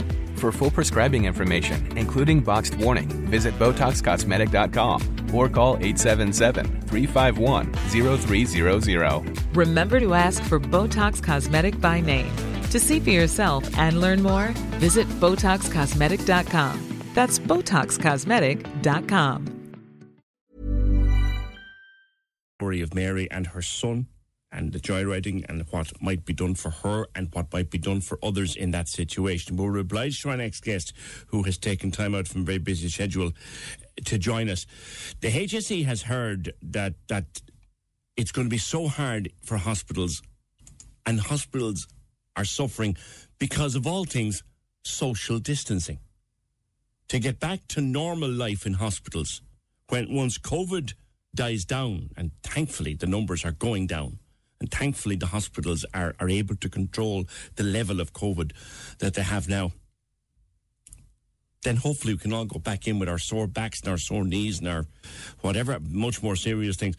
But social distancing is going to be a major problem. And one of the people who's pointed that out is, and she was a guest on the show before, Dr. Catherine Motherway, who's the president of the Intensive Care Society of Ireland. And uh, Dr. Motherway, thank you for taking time out of your busy schedule to talk to us Good on the opinion line. Good morning. It's not something we would have thought about. We would have thought that once COVID 19 is, is under control, and thanks to the great work of all those on the front line who've done it, yourself included, we could just go back to normal, but we can't. No, we can't. And to be fair, the control of COVID 19 has predominantly been thanks to the good work of the Irish population, who have, in fairness them, endured fairly difficult 10 weeks despite the lovely weather um, and have made many sacrifices to this. So most of the control in those numbers was, in fact, due to the Irish population, and the frontline workers are very grateful to them. And I've always considered all of them frontline workers as well in relation to this disease. But the difficulty with um, the hospitals is is because they were built in a different time and they weren't built for social distancing, and there is going to be a significant um, issue with us trying to reconfigure our hospitals and ensure that we maintain the social distancing we're asking everybody else to do outside of the hospital because, like, we don't want clusters outside the hospitals. We certainly don't want them inside the hospitals. So we're going to hopefully try and keep patients who have COVID or might have COVID away from patients who we know don't. For that, we'll need more single rooms, both in the intensive care units and on the wards. Hmm. We need to separate patients who are coming into the accident emergency. If you have a cough or a cold, you'll go one direction, might have COVID. If you don't, you go another direction, might have a sore toe or a sore back, and definitely don't have a temperature, and definitely you think are all right. And in fact, in some hospitals, we're screening all patients who are being admitted to define whether or not they are COVID positive. So we do have a challenge ahead of us, and I and I think this was pointed out by Liam Woods um, to our um, Oireachtas, and we're going to have to try and work our way through it. Back in the time of TB in the middle part of the last century, Indeed. there were TB sanatoriums or TB hospitals where once the, once the epidemic was under control and anyone who even was suspected of having TB went to a particular place. Is it at all possible, Dr. Motherway, that we could develop that within our system? I think what we will develop is to try and develop elective hospitals or hospitals where you try and do more elective work, like surgical work, and try and keep those hospitals COVID free in as much as you can in the middle of a pandemic. And that will mean sc- screening staff with their temperature, making sure that staff don't come to work with a cold, and hmm. making sure any patients coming in for elective surgery have essentially, at the moment, what we're doing is asking patients to cocoon.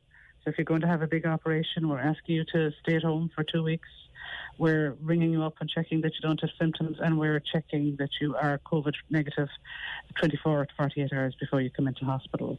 And that's what we started doing with all major elective work. Now, we can't do that, obviously, for the people who break their bones or people who have accidents or who need to come in as an emergency, and they're coming in and they're being screened as they come in.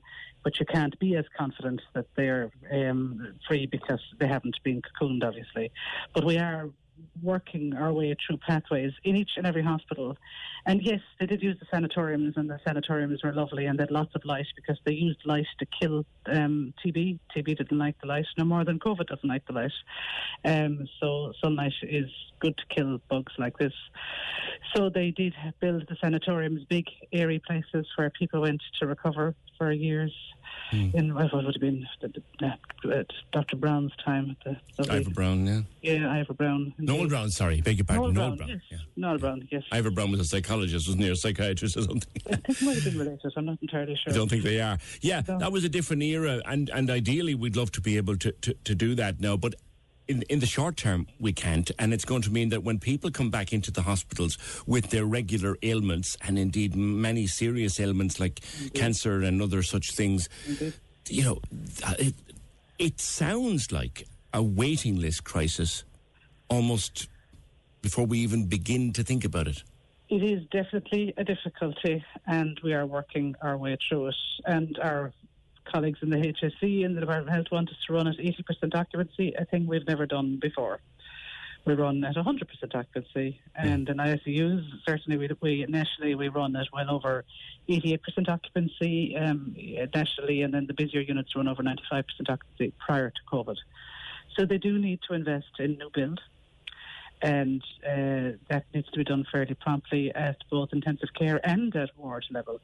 And we need more beds and we need more staff, and we've been under resourced for a long time, as you're well aware. And now we're going to have to grasp that nettle. And we are going to have to invest. And this is in the middle of a time when there isn't a lot of money, but our, some economists are suggesting that we need to give a stimulus to the economy. And I can assure you there's plenty of stimulus around and the amount of building that might need to be done Yeah, yeah. You also would have to take a look, would you not, probably, Doctor, at, at the hospital day, as in people coming in as early as Yes. eight in the morning and being seen as late Yes. as ten at night. I mean, the, the thought the thought of seeing a, a consultant at seven o'clock in the evening, most people will go, "What? That doesn't happen. It's going to have to start happening." Well, indeed. Now, with respect, I was in this hospital last night at 11 and left this morning at 4 I appreciate I appreciate that. I wasn't thinking of So the someone like yourself, uh, Catherine. Hospitals um, do and will have to run extended days. Yeah. Um, and um, quite a number of frontline consultants do work extended days already and will probably need to run extended clinics. And your support staff will to have to work uh, extended clinics and the clerks and the wards. We'll all have to work differently and we'll have to stagger the day longer. Our scanners and our machines and x-rays and diagnostics run quite long days already and they do need some time to let the machines cool down. Of course. But and, um, and yes, I agree with you. We have to look at the extended days, and we have to clean things, and we have to be more vigilant about hygiene. And the more vigilant we are about hygiene, the more benefit everybody will benefit in terms of infection control. Yeah, it's so it, it is going to be difficult. And in fact, some of the old wards where they might have put, able to put in a certain number of beds may have to have that number of beds reduced Yes. um, because of the physical distancing, and that will have to be done. Like I'm thinking about a, pu- a public ward where there might be six beds. Yes, Now where the in the winter- three at the most, maybe. Yeah, yeah, and in the winter, in the past, you might have put another one in to accommodate a patient. So we Not, have. not going to be possible. it is going to be difficult and it's going to require ingenuity and we're going to have to build and also look at the intermediate care beds which that facility they used in Citywest might need to be continued to be used as a more intermediate care bed when you have had not had acute care and there's an intermediate care facility being developed in UL um, uh, which we may well have to use to expand our hospital capacity and we will end up using that to try and limit overcrowding in our hospitals and I've no doubt there's plans like that elsewhere. I don't know if anything's going on in Cork, but um, I know that we have a facility. There's one in the Citywest in Cork, and we're developing one in UH in the University of Limerick. And until our new beds come on stream locally. Finally, coming back to, to COVID and, and on the intensive care front, which is your, your own specialty, we, we did, did we not, throughout the course of this, manage to keep the intensive care units from getting out of control? He got exceptionally busy, but you never got out of control. Never. And, and to what do you to, to what do you attribute that, Catherine? We stopped the elective work that we're all worried about.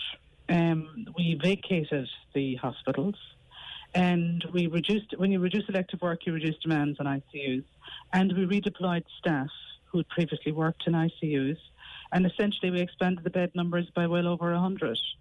Um, so we went from having an available bed stock of 250 beds roughly at the very start, of which you could ventilate one, two, 200 patients. At that time, there were 50 of those were high dependency beds. And we increased those numbers to near 400 by finding spaces, finding places that you could ventilate, and redeploying an enormous number of staff, um, nursing, um, portering, cleaners, loads of people just went from where they normally worked and created um, temporary intensive care units. Not, not Which were well unfortunately used. sustainable, though. No, not sustainable. Um, but we do need to double our ICU bed numbers. We are at half of the European norm per capita. So Italy has a near 11 per 100,000 patients. We have only um, five ventilated beds, they were but six if you take care of, you include all the private hospitals. So we had a very low bed stock number to start with, and that needs to be addressed. And I do think that message has got across um, at this point. In fairness to the HSE, they'd identified this as a problem repeatedly over the last 15 years. Okay. It just, it's expensive. We- and money was short. Yeah, But I, but, but I think investing is probably a good idea at this point. uh, Uh, essential. I think I, I, I would have thought. Listen, th- thank you as always for your time. That's Dr. Catherine Motherway, President of the Intensive Care Society of Ireland, who I think, and you know what, the people don't get enough credit for the job that they've done. And we talk about people not bothering to observe social distancing, and we talk about people breaking lockdown before it's entitled to be broken and all of that. But for the most part, for the most part, eight out of ten of us, shall we say, eight out of ten of us have behaved ourselves very well and have helped people like Dr. Motherway uh, to do their work. And we should all like reach over, reach, reach over and give ourselves a little pat on the back for that. 1850 715 996. The Opinion Line on Cork's 96 FM. With a self-service laundrette at Drew's Filling Station, Turner's Cross. Spacious, convenient, and still open every day. Self-servicelaundry.ie. Access all areas on Cork's 96 FM. Your guide to nightlife on Leeside. Hi, it's Michael here with an update on Cork's entertainment scene. Cork-based songwriter Lorraine Nash launches her debut EP this Saturday night with a special Hot Press lockdown session. You can catch Lorraine live streaming on hotpress.com at 8 p.m. on Saturday evening. Access all areas. The popular DeBarra's sitting room to sitting room sessions continue with live streaming shows from some of the finest Irish music and spoken word talent. The next wave of guests includes Murley, Swimmers Jackson, Ellie O'Keefe, Jer Wolf, and many more. Check out DeBarra's Facebook page for more details. Access all areas. Feel free to let us know at Access Access all Areas if you have a rescheduled show coming up or any live streaming events by emailing aaa at 96fm.ie. Access all areas. Your guide to nightlife on Leeside. On Cork's 96 FM. This is Cork's Gold IMRO Award winning talk show. The Opinion Line with PJ Coogan. Text or WhatsApp now 083 396 96 96. On Cork's 96 FM. I mentioned James Leonard and I mentioned the interview, uh, the now infam or now absolutely famous interview with Tommy Tiernan, um, where Tommy was an emotional wreck after listening to, to, to James, and James just received the tears and the applause of, of the country. Um, sustained applause, and there was clips of that interview shown right, left, and centre on social media for weeks. And ever since that, I've wanted to talk to James myself, and I'm thrilled to say he's on the line now. Good morning, James. Good morning, PJ. How are you? Good, and welcome to the Opinion Line. Thank you. You have been a client of, of the Cork Alliance, and it's in that context context we're, we're speaking to you. How did they help you to rebuild?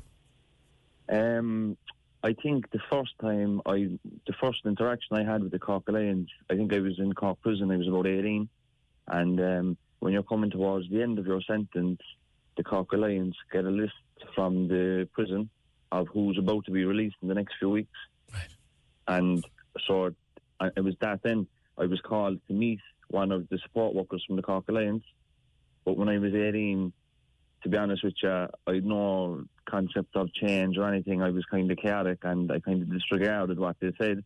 But I went in and out of prison over the next 10 years, and every time, coming to the end of the sentence, every time I'd meet the Cork Alliance, and it was pure, unconditional, positive regard. It was like, it didn't matter how many times I was asked after messing up, they were always like ready to help me the next time and the next time and the next time until eventually, eventually I was able to kind of break that cycle. And then um, Sheila herself has kind of supported and mentored me all through my recovery and continues to do that today.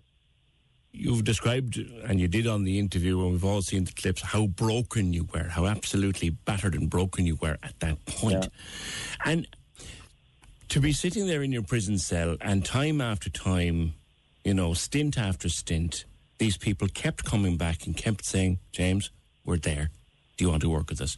How did that feel to a fellow who was as broken as you were? It's a lot of the time it's probably the only kind of um it's the only positive word you'll probably hear. You know it's like uh, you can do it we will support you. Not this type of um these type of conversations you know so but I s- uh, as I was saying earlier on when I was younger I, I really um I suppose I took it for granted. But then when you're getting older 25 26 you know, you're getting kind of more mature, you have more value on what they're saying. And even towards the end of my prison time as well, um, I really did want to change. Um, and I was determined to do it. And I, you know, meet them every week over the course of a period of months or whatever. And then when I get out the gate, I'd have plans set up and I'd do this, that, and the other. But as soon as you, you're released from the gate, it's like the, the enormity of what you're trying to do hits you and the fear and the anxiety and the, the doubt, you know, the self the, the low self esteem, the low comfort, it all just comes rushing back. And as soon as you get out that gate, it's like, who do you think you are? So what? you're never going to be able to do this. So who, do- you know, this is your life now, and you know you'll never amount to any all this kind of mm. negative affirmations start flooding in, and nearly always it always did end in relapse for me. You know, I never was able to follow on with plans once I got out. Yeah, because you'd last for so long, and then you'd say, ah, "Oh, what of it? Nobody wants me. Nobody's interested. I'm never going to get a job again. No one's going to look at me twice." And there you're back on the drugs again. Yeah, exactly. And when you think of it, when I'm in prison, like when I'm in prison, I'm going to the school in the morning, I'm going to the gym in the afternoon, I'm playing football in the evening, I'm going for a walk. You know, I'm eating well. My family aren't worried about me because they know where I am. You mm-hmm. know, I'm I'm not um, strung out on drugs. I'm healthy. I have social life up there in terms of I have friends. Whereas addiction can be very isolated. Well, I was actually I felt I was more free inside prison than I did on the outside because when I got out, I was bound to a chemist or a dealer or an area, and you know, I was just kind of desperate. Why did you think that is? Because you'd come, like you say, you were healthy, eating well, in the gym, walking, running, exercising, off the drugs, etc., etc., etc. And then you come out the gate and try, try try to put it into words for for people. You come out the gate full of, if you like, health, positivity, and right. I'm going to give it a go now. Yeah. What happens to to reverse that? It's just shame and guilt, an overwhelming feeling of shame and guilt. Shame for what you're after doing, shame for how the the stress you're bringing on your family, guilt for what you're after doing. It's just an overwhelming, and then it's like you're trying to present yourself now back into your your, your city. You haven't got the drugs as a crutch. You're just left with yourself, and it's just an overwhelming sense of fear and anxiety. And it's just it's hard to describe, but it's like let's say you were starting a new job in a, a Sheila was on about a while ago. If you were moving to an, uh, a, the opposite side of the world, hmm. if you were asked to leave, say you're on the radio for a long time, if you were if you were put in a, a, a different community where you know nobody to do a job you never knew that you could do, you know, um, that's what it's like being asked to do, you know. It's like, and plus at that stage, I was after forming this identity of I was a drug user, I was an offender, and this was the cycle, and that was kind of my identity. And now I was being asked to kind of let go of that and adopt a new identity, but it was the fear of the unknown. Was, even though the identity of the drug user was miserable, it was familiar to me, and it was very easy to fall back into it. Yeah. You, the thing about leaving the past behind or trying to leave your own past behind, what, what I must envisage as very hard for people is when they come out of prison and they do reform and, and, and they do want to rebuild their lives, and they could be six months into it, 12 months into it, 18 months into it, and for example, they might have gotten a job. And, and the boss walks in one morning and says, You, you never told me you did time, out. Yeah. And that happens. So, it does happen. It's soul destroying.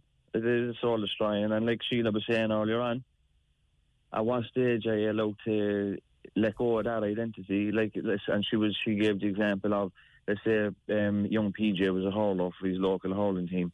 Uh, you will say you were 15, and next you're 40 years of age, and you meet somebody that you hadn't seen in 25 years, and they say, "Oh, you're still doing the hurling." You say, "No, I'm 40 now." But like, you say, like if th- that person, Mary, a while ago, son is um, in Rob Cow's. Let's say he doesn't see this person, and for, when he's 40, 25 years time, this person says to him, "Oh, how are you? Uh, are you still joyriding?" It's the same thing.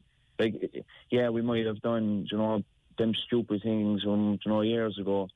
Um, but like, if you if you if you put in a lot of hard work and you do your best to move away from it, should you be able to be like, you know, a new identity? You always have to be reminded of that. And I understand, like, guard vetting and stuff is, you know, it's important in certain roles, but in other roles it's not relevant really. And there should be other ways anyway around it. Have you ever have you made peace with any of the people that you hurt, James? I have with some, yeah, I have with some. What was that but, uh, experience like? uh, humbling.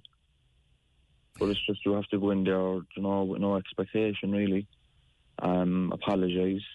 Um, uh, but you would only do it with people that you know that would be able to receive it. Yes.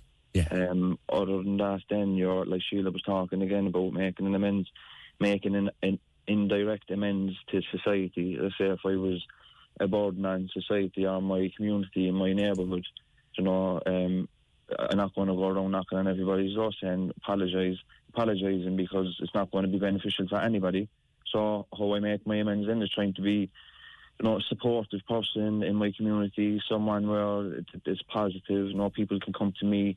Um, I get a lot of calls and texts um, from people looking for support for their children, for their loved ones. You know, and it's that's kind of how I kind of give back to my community um, without actually going around door to door apologising. Yeah, you give back in your own particular way. Exactly, exactly, and that's like when I come into recovery, I wanted to get a job where I could actually help people, you know, and that's why I went through college, and Yeah. you know, th- th- that's the motivation. Like you, you You had come out with first class honours, by the way. Yeah. Worth reminding No- people again. Fair play to no, you. no doubt about it. Well done, well done, James. Great to talk to you at last, and, and congratulations on, on your success. And and for anybody who finally is is either and they, we we do have listeners in the prison, morning lads. For someone who who maybe has an end coming to their sentence, and, and they might be scared because they might say, "What the hell am I going to do now?" What would you Yeah. say? I'd say from definitely link in with Cork Alliance, and like there will be a lot of fear and anxiety when you get out, but it, it goes away after a few weeks. It, it literally leaves you after a few weeks. You'll be walking through town at the start, and you won't be able to stay in a shop with panic attacks. After a few weeks, you're walking through town, and it'll just you'll just realise that the fear and the panic is gone. So just once you get through the initial couple of weeks, couple of months, you know, then you start rebuilding your life. You start getting a bit of work experience, maybe do a course or something. You know, build confidence, self-esteem, and you just you just build momentum that way. You know. Um, but I just want before we finish, I my friend and I, um, Timmy Long, um, after the Tommy Tiernan show, I had a load of requests from people looking for help and support and direction, what have you. So we had an idea to get a podcast going. So in the next couple of weeks, we're going to get it live. It's called the Revival Podcast or the Revive Podcast, yet to be confirmed. And it'll just have um, people in recovery give their stories. Maybe drugs workers will come on, community workers like Sheila, academics, psychologists. Maybe we get some prison officers, and just get a load of different um, perce- perceptions of uh, the topic we're talking about, and hopefully it can help people and um, provide some knowledge and information for people. Sounds like an incredibly interesting podcast, and I wish you well with it, James. Not a bother. You might come on my show next time. Do you know what? I'd be delighted. I'd consider it an honour. Take man. care, mate. See God ya. Cheers. bye-bye. That's, that's James Leonard, 1850 715 996. Opinion Line with PJ Coogan on Cork's 96 FM. Interesting query in there about the COVID 19 figures. Yesterday we had, um, Lord mercy him, eight more people confirmed to have died with COVID, and then we had 10 cases announced yesterday. Now, that's the lowest number of cases since before the schools closed. That'll tell you. That's very, very low. The lowest number of cases since before the schools closed, and they closed on the 13th of March.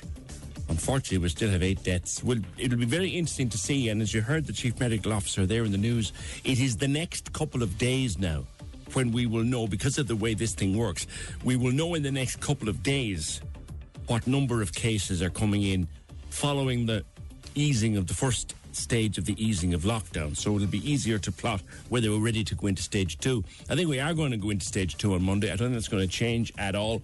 But here comes a query. PJ, can you please explain to me where the new daily cases are coming from and has not been explained properly by the HSE? Are they community transmissions? Are they still in care homes? Where are they occurring? Well, they're not in care homes because about half of them are in people aged between 25 to 44 they do give out a statistic every so often as to what percentage is in the community, what percentage is on contact tracing. I seem to, and I don't have the, the statistics to hand right now, I apologise for that, but I seem to remember hearing in the early morning radio reports that over half of the new ones yesterday, which would would have been 10, came from contacts, direct contacts. So, in other words, you might have uh, COVID, and then one of the people that you met before you actually got sick or maybe you didn't get sick at all. You transmitted it to them. That's how that works. And then community transmission is where they can't explain exactly where it came from. That level is still there, but it's gone down a bit. Anyway, Uh, that's that. And they do issue statistics. I'll try to find some. The next set that come out, I'll try to find them and bring them to you some morning to explain how it's how it's broken down. Huge response to having uh, James on the show. James Leonard, and people asking where can they get to hear the interview back. Well, the podcast for this show goes up. Usually it's up by about three o'clock in the afternoon. Generally, it's up on all the platforms by then. I think we may probably do a podcast extra on James, though, because he's so popular. There's messages coming in there from all over as to where they can get to hear James again. So we will we'll, we'll organise that for you. But the podcast of this show goes up. It's usually up on all the platforms by around about three o'clock. Like, well done, James. Delighted for you. Keep up the good work. You're a child of God.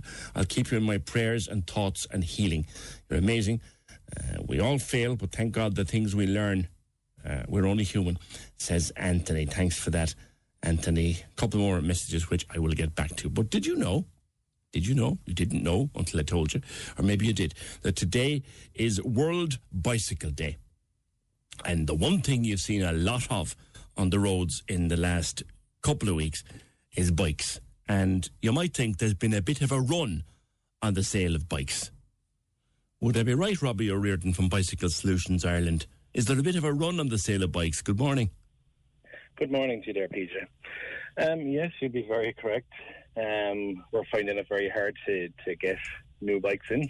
Um, all suppliers seem to be sold out at the moment, you know. Yeah. Bike shops weren't open. You were all closed during lockdown. So you've been open since when? You've been open since the first stage, weren't you? Yes. Um, so now some some places were helping uh, essential workers and doing some free repairs and things. Um, but yes, we're, we're up open again. Um, the amount of repairs is, is overwhelming at the moment as well. Um, but it's amazing to see so many bikes on the street, you know, and people using them. It's uh, it's a huge increase, you know. Yeah, yeah. Just where I live, the number of bicycles going up and down the road over the last couple of months is just just huge. And I guess people are dragging out rust buckets out of sheds and, and painting them up and dusting them down, dusting them off, and then hopefully giving them people like you to get the brakes and the tires and the gears and all sorted. Absolutely. And you know what? So many bikes can still be used and can be brought up to a perfect condition, you know. Um, we've had bikes from 10, 15 years ago that come out of sheds and we just fix them up and they're perfect, you know. As good as a new bike, you know. Yeah, it, it is a, a, an interesting thing about bikes, isn't it? It's so much easier to take a 10 year old bike that no one's gotten up on uh, for years and, and make that roadworthy. It's much easier to do that than do it in an old car. Oh, absolutely, definitely. You know, they um, they were built to last, and especially the older bikes. A lot of them were just built for long term use. You know, um, it was the main transport for many years in Cork, um, and it's great to see it coming back like that. You know, which uh, which leads to that we it would be great to see more infrastructure. Um, because a lot of people are back on the bike for the first time in a long time, and they want to feel safe. And it would be great to get uh, more cycle lanes and just you know it just encouraged the whole increase you know because it, it benefits in health and it benefits in uh, in all sorts of different ways you know Yeah. You've opened in the marina, have you? yeah we're in the marina commercial park there um, right next to where the marina has been pedestrianised as Yes. well yes so we're we're seeing piles of bikes cycling up and down the Centre Park Road and it's uh, it's brilliant absolutely brilliant How much would a fella pay for a half decent bike now to be suitable for the roads of Cork, some of which are like the surface of the moon? Um, so like thing about it, like you you can get lots of cheap bikes out there, um, starting from about the kind of 200, 250 mark upwards. But it's worth investing in a good bike that's going to last you, you know, and not give trouble. Um, so like around the four five hundred mark, you do get a better quality bike, aluminium frame which doesn't rust, and is just that bit more reliable and enjoyable to use. You know. Because they're lighter if they're aluminium anyway. Yeah, yeah, absolutely. Yeah. Okay. All right, listen, continued success with Bicycle Solutions Ireland. Uh, Robbie, thanks very much. I'm delighted to see an upsurge in, in cycling. I don't have a bike myself. I did cycle everywhere for years. Um, okay, it's a while ago, I admit, but I did, and I loved it, and it was. It's great for the, the bit of fitness, but uh, don't have a bike these days. Neil, Neil Hi. Fox, good morning. Good morning, PJ. How are you? How are you, sir? Happy Bicycle Day. indeed, indeed, indeed. Uh, you've always been an advocate f- for cycling. Yeah, and for um, safer cycling for well, more for reasons. safety, and I think, like, obviously, I got into it, into public campaigning after my sister Donna died, um, cycling in Dublin. Yes. But um, it's, I, I think that was one of the main reasons I got in, got into it as well was to try and promote cycling, which people kind of thought was a bit odd at the time. But it was um, sometimes cycling is only seen as like a negative and as a bogeyman and stuff. Um, and people would have, when Donna died, they would have focused on the fact she was on a bike rather than realise it was actually a lorry that killed her, not a bike. Um, and like the the importance of having women and children cycling here in Cork and everywhere is really it's really vital because we've seen internationally when that happens when there's an increase in women and children on the roads, drivers take more care, but also the governments act quicker to you know to build better infrastructure. Um, and so the the other thing is like Shane Ross, the the current or acting minister for transport at the moment, he came out last I think it was last week. Um, late last week with a, a statement saying that, that they're you know going to invest a lot more um, infrastructure and, and various things for cycling and pedestrians, um, you know walking. Sorry. And I suppose I've called for that for a long time. We all have um, cyclist.ie and all the various the Cork cycling campaign and I Bike Cork. Everyone has been on the same page for a long time, asking for ten percent of the land transport budget um, in Ireland to go directly to cycling and to go where it needs, rather than you know like to have proper um, infrastructure, like um, not not just what would you call them, um, badge or what's what's that phrase, um, bandages like on. You know, on, on a wound that needs proper, Stick and plaster you know, proper, yeah, sorry, Yeah. stick and plaster. Sorry, Yeah, I'm yeah. only half awake before for some reason. You're Um, you know, um, but that that's very that's very important, and I think just um, at the moment with government formation talks, we've heard. Now, I'm not actually a member of the Green Party, but I've heard a lot from the Greens about wanting um, that as a red line issue, that the 20% for walking and cycling um, budget to go go towards it, and that just means really safer cycling, and safer cycling is is good for motorists as well as people on the Mm. bikes. It's you know it, it, it serves us all. Um, and just the the other thing, I was just thinking, and I waiting there on the line. There's been so much increase, like it's amazing, like to hear that um, and to see it um, around around the city, like. But um, the the one good thing that I'm kind of hoping, maybe I'm naive and, and that and optimistic, but I really hope that the amount of people who've started cycling or are cycling at the moment that normally drive, that they'll understand better when they return to driving. Um, you know that, that they will they will have a bit more, I suppose, care rather than just seeing a cyclist as as a nuisance on the road. You know.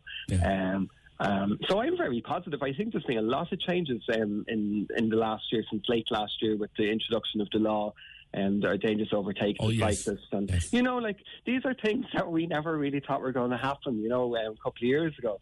Um, you know, and I like I'm. It's just great to be able to come on and say that there's good things happening because normally I'm on um, begging for you know support and different things. Um, No. So it's good, and I'm not blind. Like we do, there's a lot of more issues that need resolving. Like I would say, the the minister hasn't been very clear. The statement goes into more detail about. Um, what he's go or what they're going the department and the NTA are going to do um, in regards to pedestrianisation. Um, but it just says um, providing for cyclists, even though cycling is, is his main topic when he begins the statement, but it just says providing additional temporary facilities for cyclists. So it's not very definite or very clear. Short on Um, specifics, Yeah. Yeah, but but it is happening already. Like I'm, I'm, I'm like I'm, I'm Cork based, as you know. But in Dublin, I would I, like it's it's been amazing. There's been a huge transformation in a few weeks. Um, so we're hoping to see the same in Cork, not just an increase in people biking and buying bikes, but that it will be more lasting and that they will actually they will do they, they will see cycling as the future. Really, 'Cause My, I my, do. my, my yeah. missus was in in in the dim and distant past when you, when you actually could travel. Um, Yeah. she was in. yeah, I know it seems a lifetime ago. She was in Amsterdam with a few workmates for a weekend, and she she called me one morning. She rang me and she says, "Come here to me, Shishi. I have never seen so many bicycles in Oh, I all my life." Yeah. but the interesting thing with Amsterdam and uh, Amsterdam mainly, I think they um, that began. I forget the full history, but a few well, a good few years ago now, as like just small groups um, lobbying government and um, pleading for for supports. And they just kept at it, and the momentum builds, uh, built, and now it's kind of it's seen as the cycling capital of the world. Like I think, you know, um, so you know, the old thing was, oh, we can't do it in Ireland. Our streets are too narrow, or la la la. Where I think with the COVID, now not for me, I think COVID is a positive thing. But the one positive that's coming, well, one of the positives that is coming out of it is we're seeing that things are possible when you know that there is another way, and that people actually enjoy cycling. Um, you know that it's a well, obviously it's healthier and all the rest of it. Like, but especially for kids, I think like I grew up cycling. Um, where now a lot they're they're afraid to go on the roads. So it's just to, we're I suppose they keep talking about the reimagining of our, of our cities. You know, um, we do we do need to look to look at it. You know, um, like I just I I think it's been called temporary all this at the moment, but it's going to be difficult to sort of come back and say actually we can't do that anymore um, because the fact that we've been able to do it.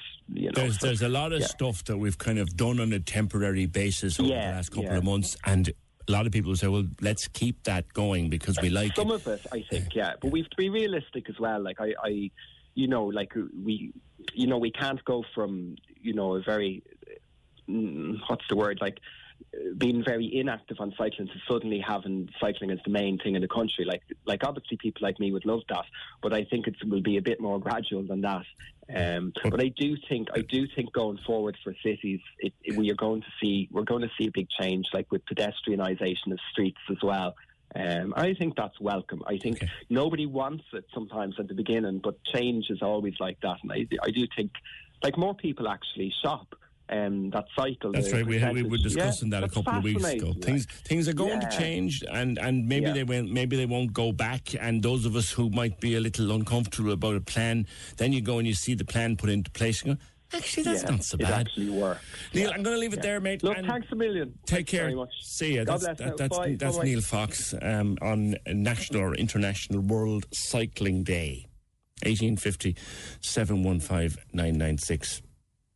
Uh, John the postman says almost all the postal delivery staff still use bikes, so they do. I have the weirdest tax story that I've read in a newspaper in quite a long time.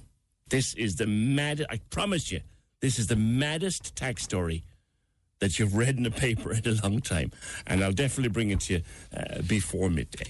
The Opinion Line on Cork's 96 FM. With the Solid Fuel Depot at Drew's Filling Station, Turner's Cross. Open every day for all your solid fuels, barbecue gas and charcoal. Solidfueldepot.ie.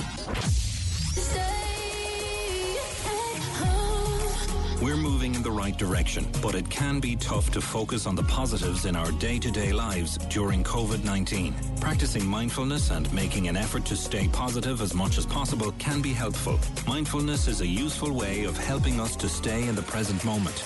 It helps us to focus on the here and now. It allows us to be aware of our thoughts and worries rather than getting lost in them. Mindfulness also encourages you to focus on your breath, which can help reduce stress and tension you may be feeling. If that's not for you, you could focus on something as simple as the feeling of your feet on the floor. Mindfulness can be practiced in pretty much any situation, so find a way that suits you. There are plenty of online resources and apps you can download to help you practice. Stay safe and keep up to date with all COVID 19 information at 96fm.ie. This is Cork's Gold IMRO Award winning talk show. The Opinion Line with PJ Coogan. Text or WhatsApp now 083 396 96 96. On Cork's 96 FM. Let me give you this one. It's it's in the newspapers today, and you kind of have to read it a second time, right? Oh, I'll hold on to it. Actually, I'll hold on to it. It's, I like it. It's the weirdest tax story uh, I've read in in many a long day. Let's go back though to the kind of things that are on the rise during lockdown. I mentioned many times on the program over the last nine or ten weeks that one of the things that was just brilliant during the boring evenings before we got a little bit of freedom, and particularly in the first two or three or maybe four weeks where we were all just behaving so well, and you you'd be watched and you had to be, you know, we spend an awful lot of time in the house and nothing to do on a Saturday night, nothing to do in the afternoons and just dull. And the one thing that got me through it, or one of the things that got me through it, was was the company of my dogs and my cats. And I spoke about here how they just didn't care about this whole weird situation. They were just delighted to have you there. There's been a huge surge of people buying dogs and cats or trying to acquire dogs and cats for company. Lisa O'Donovan from the ISPCA. It's a good thing, but a bad thing at the same time. Good morning. Good morning, PJ, and, and to your listeners. Um, yes, it's it's a good thing because I think that people are appreciating the company of their animals and also actually getting themselves out and getting exercise and getting a bit of fresh air, which is really very important because our mental health is absolutely vital to us during this time. And animals have this wonderful way of taking us out of ourselves and bringing us out and getting involved. But unfortunately, on the other side of it, PJ, is that at some stage in the future, life is going to return to some level of normality, maybe different to what we're used to, and then the pet may suffer because um, it's it's. I suppose I, I uh, hate to sound cold, but it's almost surplus to requirements because people don't have the time nor the energy to care for them. Yeah, because they've been at home now pretty much all day, every day, so they've got time to walk the dog and tend to the dog and all, and all of this, and then they'll go back to work and they say, "Well, I can't really leave the dog alone all day." Plus, the dog isn't going to be used to being alone all day, and Yeah. you could unfortunately find dogs dumped into in, into shelters. Yes, um, and it's, it's a good point you've made there that dogs are not used to being left on their own. Dogs can suffer from separation anxiety when everything around them changes, and then they become destructive um, and may do damage to the, the leather sofa or, or something like that. Um, and this uh, causes them being either kept to live outside or dumped or relinquished to shelters. Um, and you know, I mean, it's it's it's it's wrong. It's it's horrible to see these um, much loved animals suddenly not being cared for anymore. Yeah. Now, what's also, and I'm reading from the Echo here, th- the prices being paid for for dogs are people that we all say adopt, don't buy, but people will buy. But it's the money they're prepared to shell out. Like an English bulldog, eighteen hundred and fifty. Yeah. Yeah, we've heard um, we've heard a lot of uh, stories where uh, your your dog that might sell for six hundred euro now um, can go for anything up to eighteen hundred to two and a half thousand. It's it's uh, crazy money, isn't it? And are all the shelters empty? Are there no adoption dogs left? Well, you know, I, I think that unfortunately um, people are, are fussy. To, to you and me, a, a dog is what's inside in their heart and inside in their head as opposed to how it looks. Um, a lot of people do choose to get these, um, I suppose you could say, designer dogs. Uh, or they might want something very specific, like something small, something that won't shed, um, things like that. And that pushes the price up. Demand pushes the price up. We see it at Christmas. We see uh, puppies selling for phenomenal money at Christmas, um, and we're having the same now. Some of the shelters, um, uh, you know, they would have dogs left. They might have bigger dogs that people um, should consider but won't consider. Um, but I mean, again, it's, it's, it's, I think that people, it's this concept of, of shopping um, is, is, I suppose, it's, it's very much in, in Irish blood, isn't it? That we like to shop around like to buy around. Actually, I, where, where I live myself, I, I've noticed, and this is in the Echo piece, a number of, I, I call them the president's dogs. Um, the, the, the mountain dogs, the Burn, Bernese mountain, uh, Bród and Síoda, and sure we know, God, God bless them, they're nearly as big as the president himself. but but they, they're, they're gorgeous animals, and there's one of them now has uh, ar- arrived on, on the hill up near me. They're the most adorable creatures, but they're costing an absolute fortune. They are. They are there. You'd be you'd be taking out a little bank loan now to be buying one of those dogs. But Peter, what people forget is that you might pay say two two thousand euro for your puppy, and that's only the start of the expense. And you're going to have a lot more expense after it. And it worries me that while uh, no one should be denied companionship of an animal, we have to think about what we can afford. And if, if we can't afford it, if we're worried about our jobs and we're worried about our future uh, financially, um, if your little dog has an accident, uh, you could be looking at a 2,000 euro bill in the vet. Vet you bills know. are very expensive. Yeah. I also notice cats. No, you wouldn't. You don't expect people to go around buying cats unless they're particular bra- or uh, breeds like a Maine Coon But Yeah. people are shelling out big money for cats. They are. Um, we've, we we have been hearing about the upsurge in people looking. I mean, you know, my myself, not even our centre. I myself have taken phone calls from people looking for puppies and kittens and, and things like that. And when there isn't uh, when there isn't enough out there to meet the demand, uh, you will have sellers who will sell them. Um, and and the thing is, if you're buying a puppy or kitten, Peter, you're not really sure of what you're getting until it grows up. No. So you you might be sold something and told it's a specific breed. A year's time, it's it's nothing like it should be. Yeah.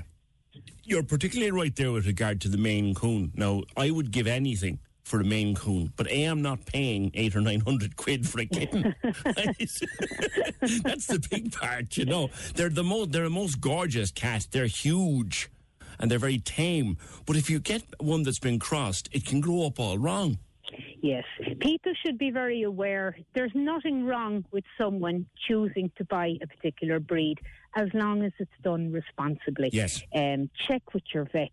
Um, do they know these people? Don't be going onto the likes of, uh, of advertisement sites, picking an animal and saying, "Oh yeah, I'll get that." Oh sure, that's that's that's a uh, hundred euro cheaper than this recommended breeder was selling it. You know, we have to think that these animals are living beings. We we the buyer have a responsibility to choose responsibly. And you know, if you want to go and buy, yes, adopt. We all prefer to adopt. I know I could never buy a dog. I would always have to adopt something Yeah. that needed a good home. Yeah. But if you do choose to, to go and, and spend your money, do your research. Go and visit the premises. If you're buying a dog, check that they're a registered dog breeding establishment. If they're not registered, then they're doing it illegally. If they're doing it illegally, then, you know, God only knows what's going on behind closed doors. Walk away Yeah. and report them. Absolutely, absolutely. But All right. um, everyone, I mean, even now, last year, 2019, there was new legislation that came out regarding the buying and selling of pets. And, um, you know, pet shops have to be registered. People who are breeding small animals, if they're selling more than five of them in a year, they have to be registered as well with the government. We should ideally have a situation where every animal that's bought and sold, you can trace it back um, to its origin. And that's really very important. And people should be vigilant when they're buying animals. Okay. All right. Leave it there, Lisa. Thanks very much. And I presume just, I, I don't know, are your services open again or were they ever closed or what? No, we were never closed. We were still pottering around. I mean, obviously, we did have to take precaution because we don't only have a responsibility to our own health, but the health of the community.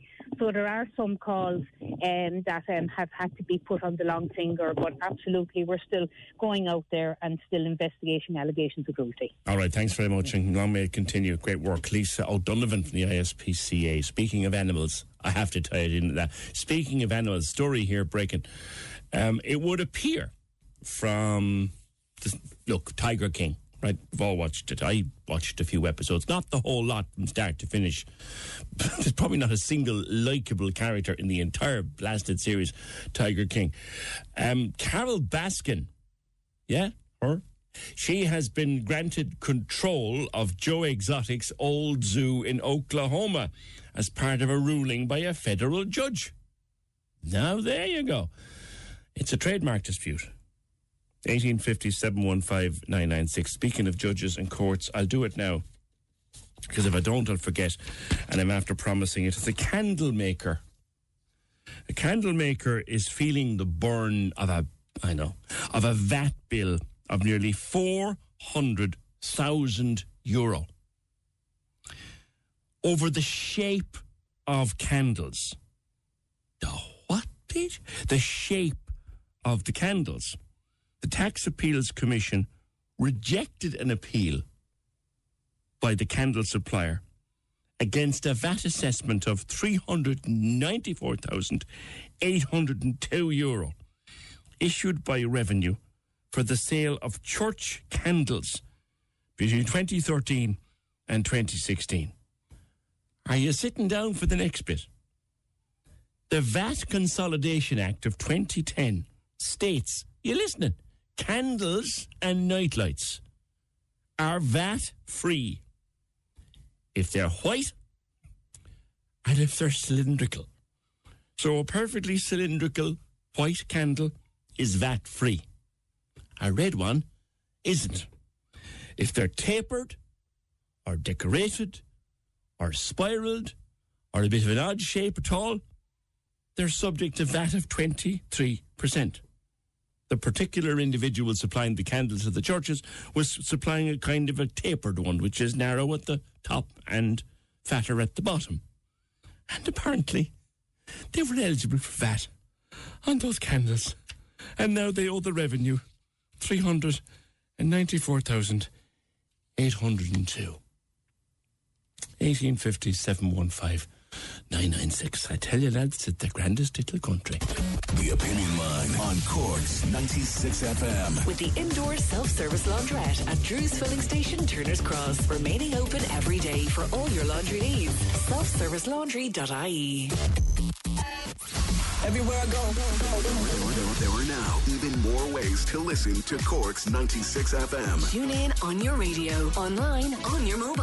And now you can ask your smart speaker to play Cork's 96 FM. Try it now. Play Cork's 96 FM. Okay. Everywhere I go. Cork's 96 FM. This is Cork's Gold IMRO Award winning talk show. The Opinion Line with PJ Coogan. Call us now, 1850 715 996. On Cork's 96 FM. Apropos of nothing, but happy to do it. Uh, someone just rang up and said, Can we please say hello and give a mention and a big shout out and a big thank you to all the postal workers working very hard, very long hours, and getting no appreciation. Well, there you go. There's a bit of appreciation for you. Thank you all, guys. And working very hard, and they're working right through lockdown. Right through lockdown, when the only there was people buying stuff online. Honest to God, the poor postman had a path worn up the drive of my house with stuff for the young one. So, so I know how hard they're working. 1850 715 996. There was some pictures uh, going around social media in the last few days. I think it might have been from Kinsale that I saw this. On the front of a car, on the bonnet of a car, around the lights there by the grill, a big swarm of bees. And I'm kind of wondering if you came out into the car park and spotted the motor, and there they are around the swarm, swarming around the headlamp or swarming around the, the door, or sw- what the hell would you do? What on earth would you do? Well, you might call a bee whisperer. A what? A bee whisperer. And there is such a thing. There is indeed. Mark, good morning to you. Good morning, Peter. How are you? Good. I'm good. I, I don't know where this bee whisperer thing came from, but it's a great, it's a great title. Yeah. Your company is called Cork Swarm Removal. And in fairness, all jokes aside, I have seen pictures on social media of, of bees swarming. It tends to happen this time of the year. They get into clumps like a big ball around part of a car. First of all, why do they do it?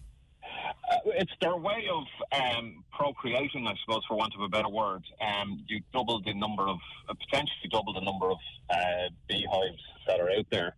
Uh, so the queen leaves with about 60% of her, her children, essentially, because there's only one queen, and uh, leaves about 40% behind with, with the new young queen that hasn't hatched yet.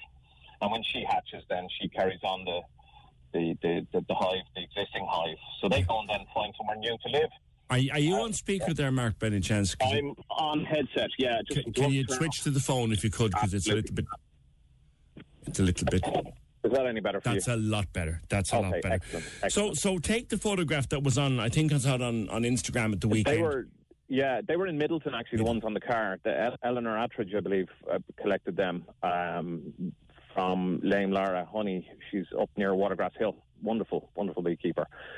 Um, the ones I collected were actually in a big swarm in a tree, and I went up a ladder, and I wasn't wearing any bee equipment, and people were getting all hot and bothered under the collar at the fact that I was wearing a pair of shorts and uh, a t-shirt, essentially. There- There is a notion, isn't there, that, that if you go in, uh, you're going to get stung alive if you try to disturb them. So, so is that a myth?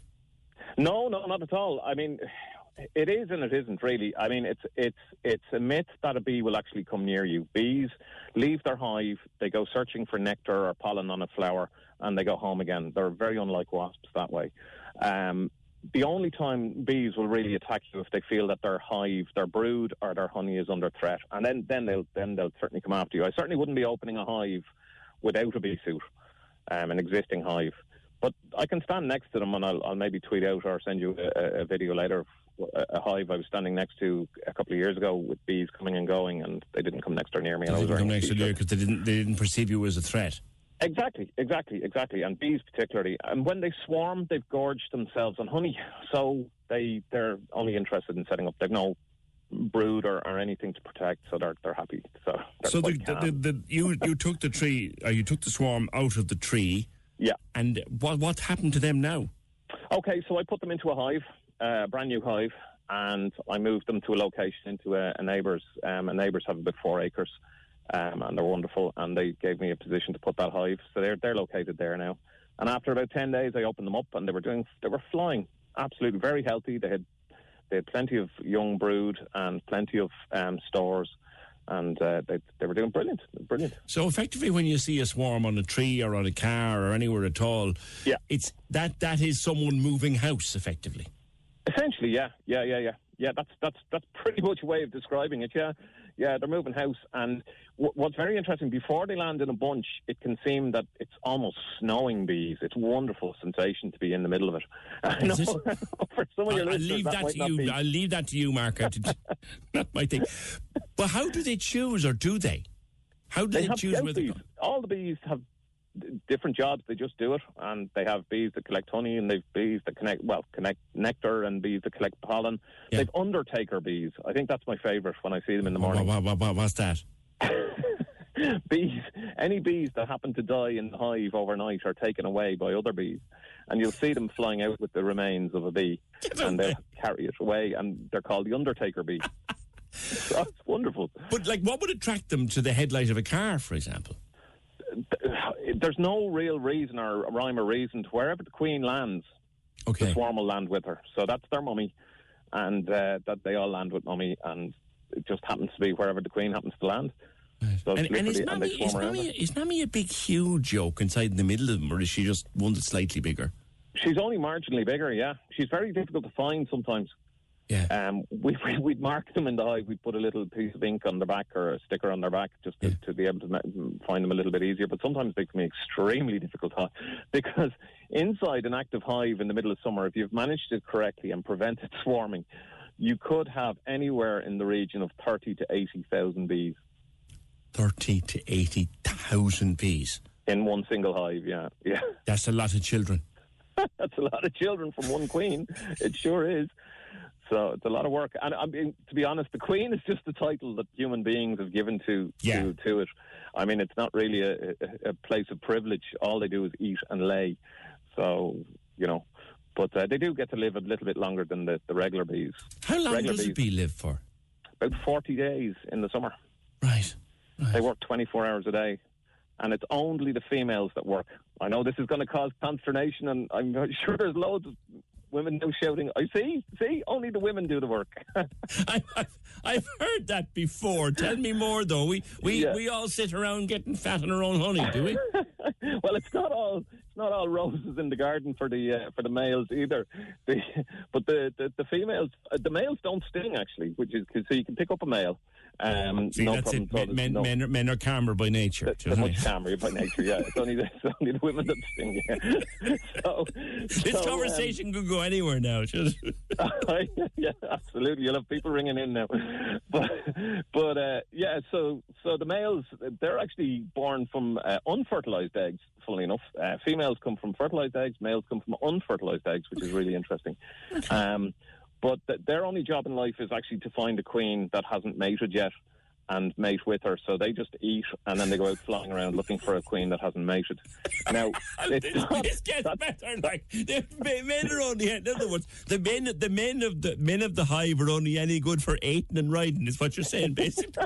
That's it, exactly. Yeah, but it's not all roses in the garden for them either, because if they do happen to find a queen and mate, they drop dead.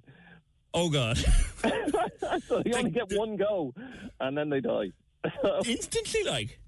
Well, pretty much instantly. Yeah, they fall off and they die. Yeah, but so, so they mate on the wing, and uh, then they fall off dead. Pretty much. Yeah. oh, listen, but in, in all seriousness, they're fascinating creatures. They're wonderful. Yeah, yeah, yeah, yeah. And I mean, if any of your any of your listeners want to get into beekeeping, it's it's really easy just to get on to the Cork Beekeepers Association. And uh, we really do need beekeepers around the place. You know, I was down in Clonakilty yesterday. I was out for a walk, and uh, I didn't see a single bee on on on on my walk. You know, which is really worrying. Yeah. So there's, you know, um, whereas, you know, uh, up up near where I'm living, there's lots of bees around the place because we obviously have hives now. You know, Mm, mm. so you, you do need beekeepers. You know. Yeah. Listen, quick question to finish, Mark. Someone has just called up there to say um, a wasp's nest. How would someone get rid of a wasp's nest? Clearly, they're not fellas you want around. No, no. Well, they're not ideal. No, I mean they are very important to nature as well, but um, they're not ideal to have around there if, if they're disturbing you. The best thing to do is actually wait till night time after they've all come home and possibly use a, a, a wasp killing spray then into the hive. But the most important thing is don't remove. It's actually not a hive; it's a nest. Don't remove the nest um, because other wasps won't build a wasp's nest near neighbours, shall we say. Um, so they'll actually, it'll never be inhabited again. If you remove the wasp's nest, you could get another one next year. But if you leave it there, they won't come back.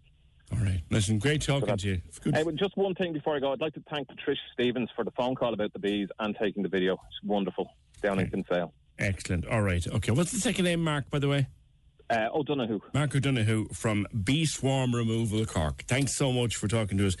Good man. 1850 715 996. Call her to say she's having a great laugh. But I'm just thinking the lads, like the lads, poor devils, they're only any good for eating and riding. And then when they once they've done the business, they drop dead. It's kind of the story of our lives, really, half of us. Uh, there's a, an RTE hand person rang in to say they find bees fascinating. There's an RTE hands series episode on two men in Clonakilty who made beehives out of briars and so on, the way it was done years ago. The traditional hive is mostly made out of briars and foliage and branches. Uh, We think it's on the RTE player, but it's definitely somewhere on the internet. 1850 715 996. Our next guest, I first spoke to a number of years ago in the midst of some very unpleasant treatment of members of the Islamic faith around Cork City and County, with a run of very unfortunate incidents. And I was put in touch with this man, and I introduced him by name, Dr.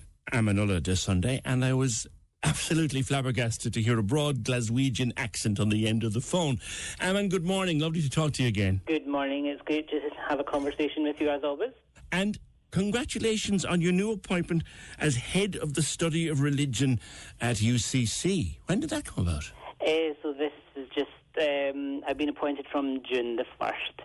Nice. Congratulations. Thank you. You, you describe, I'm reading from the Echo here, you describe yourself as, and I, I want you to explain this, an unapologetic Muslim. And you find it, and you're, you, you think it's a huge move by UCC to appoint you. I think it is. Um, you know, um, re- religion is, is, is, is a kind of subject that kind of people start. You, you can go in any direction. You know, I'm, I'm often afraid to when I did used to fly in a plane to say to the person sitting next to me, "Oh, what do you do?"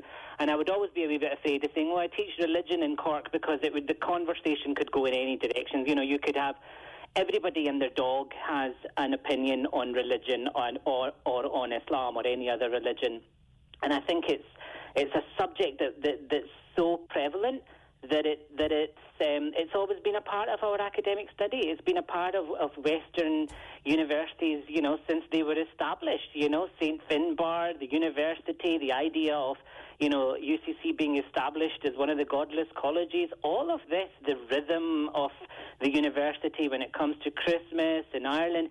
That's what makes religion a really exciting and important subject to, to look at. And just as a follow on there, sorry, I was actually thinking about your previous expert caller who spoke about bees. I don't know if you know this, PJ, but the, the Quran has this, an entire chapter on the bees. Chapter 16 of the Quran actually talks about the way in which bees are venerated for their diligence and sacrifices. This is where you kind of think about very interesting, maybe even some people will think them odd kind of connections of, of kind of looking at religion in a way that's just a little bit um, different. It's, it's you know critical, it's questioning, and I've always found that really interesting. That's what that's why I'm, I'm, I'm do I do what I do. Yeah, I, I guess those of us who grew up Catholic and we we, learned our, our as we as we called it our catechism in school, and Protestant kids they they, they learn their their religious uh, uh, Uh, in school, and I, I'm sure Muslim children the same. Yeah. But the study of religion on a comparative basis hmm. is, is is interesting because all the different Judaism, they all follow. Do they follow the same path in a different way, or is that a, is that an unfair description? Well, one of the ways that I actually speak to, to our first year students, and we, we're all different. Every every religion scholar teacher looks at religion differently. But I I often say to my students, look, there's three ultimate questions that we're all trying to get an answer to. Where did I come from? What am I doing here? And where am I going to end up? And every tradition, every culture, you know, every person to an extent will give you a different answer. And to explore the different answers is just really exciting. I think one of the biggest problems we have today is that, that we sometimes feel we're not entirely comfortable in kind of reveling in the, the uncertainty, the unknown, or being faced with something that's radically different. I think I think it, you know, and, and I understand it's it's difficult because a lot of people come with a lot of um, anxiety and tension and trauma when it comes to you know how they've interacted with religion. But that's what makes religion exciting. And I would hope, you know, as you're saying, I would hope everybody's on the side of peace. I would hope that by learning about something different, by approaching it in a different way, we're all trying to create a better society because there's a hell of a lot of stuff going on out there where people are not bringing us together, where we are being, you know, torn apart Mm. physically. Do you know what I mean? And and that for me is, is really at the core. So it's Do- exciting. does, does it bother you? I mean, that when when people dismiss religion and say that we should reject all forms of religion and just get on with ourselves. No, it doesn't bother me. I, I, I think we need to respect. I really believe truly in people having the ability and every platform to say that. But I'm also, I one of the things that we try to do at the universities, we try to, to get our students to look at how did we get these polarizing views? Why do we get this idea that, that religion is really, really bad or religion is really, really good? How do we look at all the, the sophisticated kind of nuances that are in between? And that means looking at it from, you know, a religious, from from, a, from maybe even a, a theological and anthropological, ethical. You know, people eh, people can have a, a lot of very different ideas about religion, and, and, and it can be a, a very polarizing view that people could have that it's either really good or really bad. But I think one thing that we try to do eh, within the academic study of religion is to try to look at all the, the, the kind of sophisticated nuances that, that are in between, if that makes sense. Yeah, and that in itself is is is an interesting. story. it's all, it's almost a science in itself. Deirdre asked me to ask you what you thought of the finale of of Normal People. Okay, so so here's the thing. I didn't get to watch it. I didn't get to watch it because my form, I've got a really good excuse. My former student in Miami was was getting married yesterday, and I was supposed to be in Miami, couldn't get there, so she had her her the the Islamic marriage online on Zoom. And so I was taking part, and, and for their time it was like in the afternoon. For me, it was like 10 o'clock at night. So there's me sitting there, and I'm thinking, I'm missing normal people for this. Um, but um, but I, I will catch up. So I don't know. So don't don't don't spoil it for me because I've been. I've been I, I haven't seen it yet either, but all we've been told there will not be a series two, so enjoy it when we have it. no, that's it. It's the end. Great to talk to you. Congratulations again, and no doubt we'll talk again soon. That's Dr. Amanullah De Sondy, the newly appointed head of the study of religion at University College Cork and a friend of the opinion line. That's it. Thanks, Deirdre. Thanks, Fergal. See you tomorrow just after nine. Botox Cosmetic, out of botulinum toxin A, FDA approved for over 20 years. So, talk to your specialist to see if Botox Cosmetic is right for you. For full prescribing information, including boxed warning, visit BotoxCosmetic.com or call 877-351-0300. Remember to ask for Botox Cosmetic by name. To see for yourself and learn more, visit BotoxCosmetic.com. That's BotoxCosmetic.com. Shopify helps you sell at every stage of your business. Like that, let's put it online and see what happens stage. And the site is live. That we opened a store and need a fast checkout stage. Thanks. You're all set. That count it up and ship it around the globe stage. This one's going to Thailand. And that, wait, did we just hit a million orders stage? Whatever your stage, businesses that grow, grow with Shopify. Sign up for your $1 a month trial at shopify.com slash listen.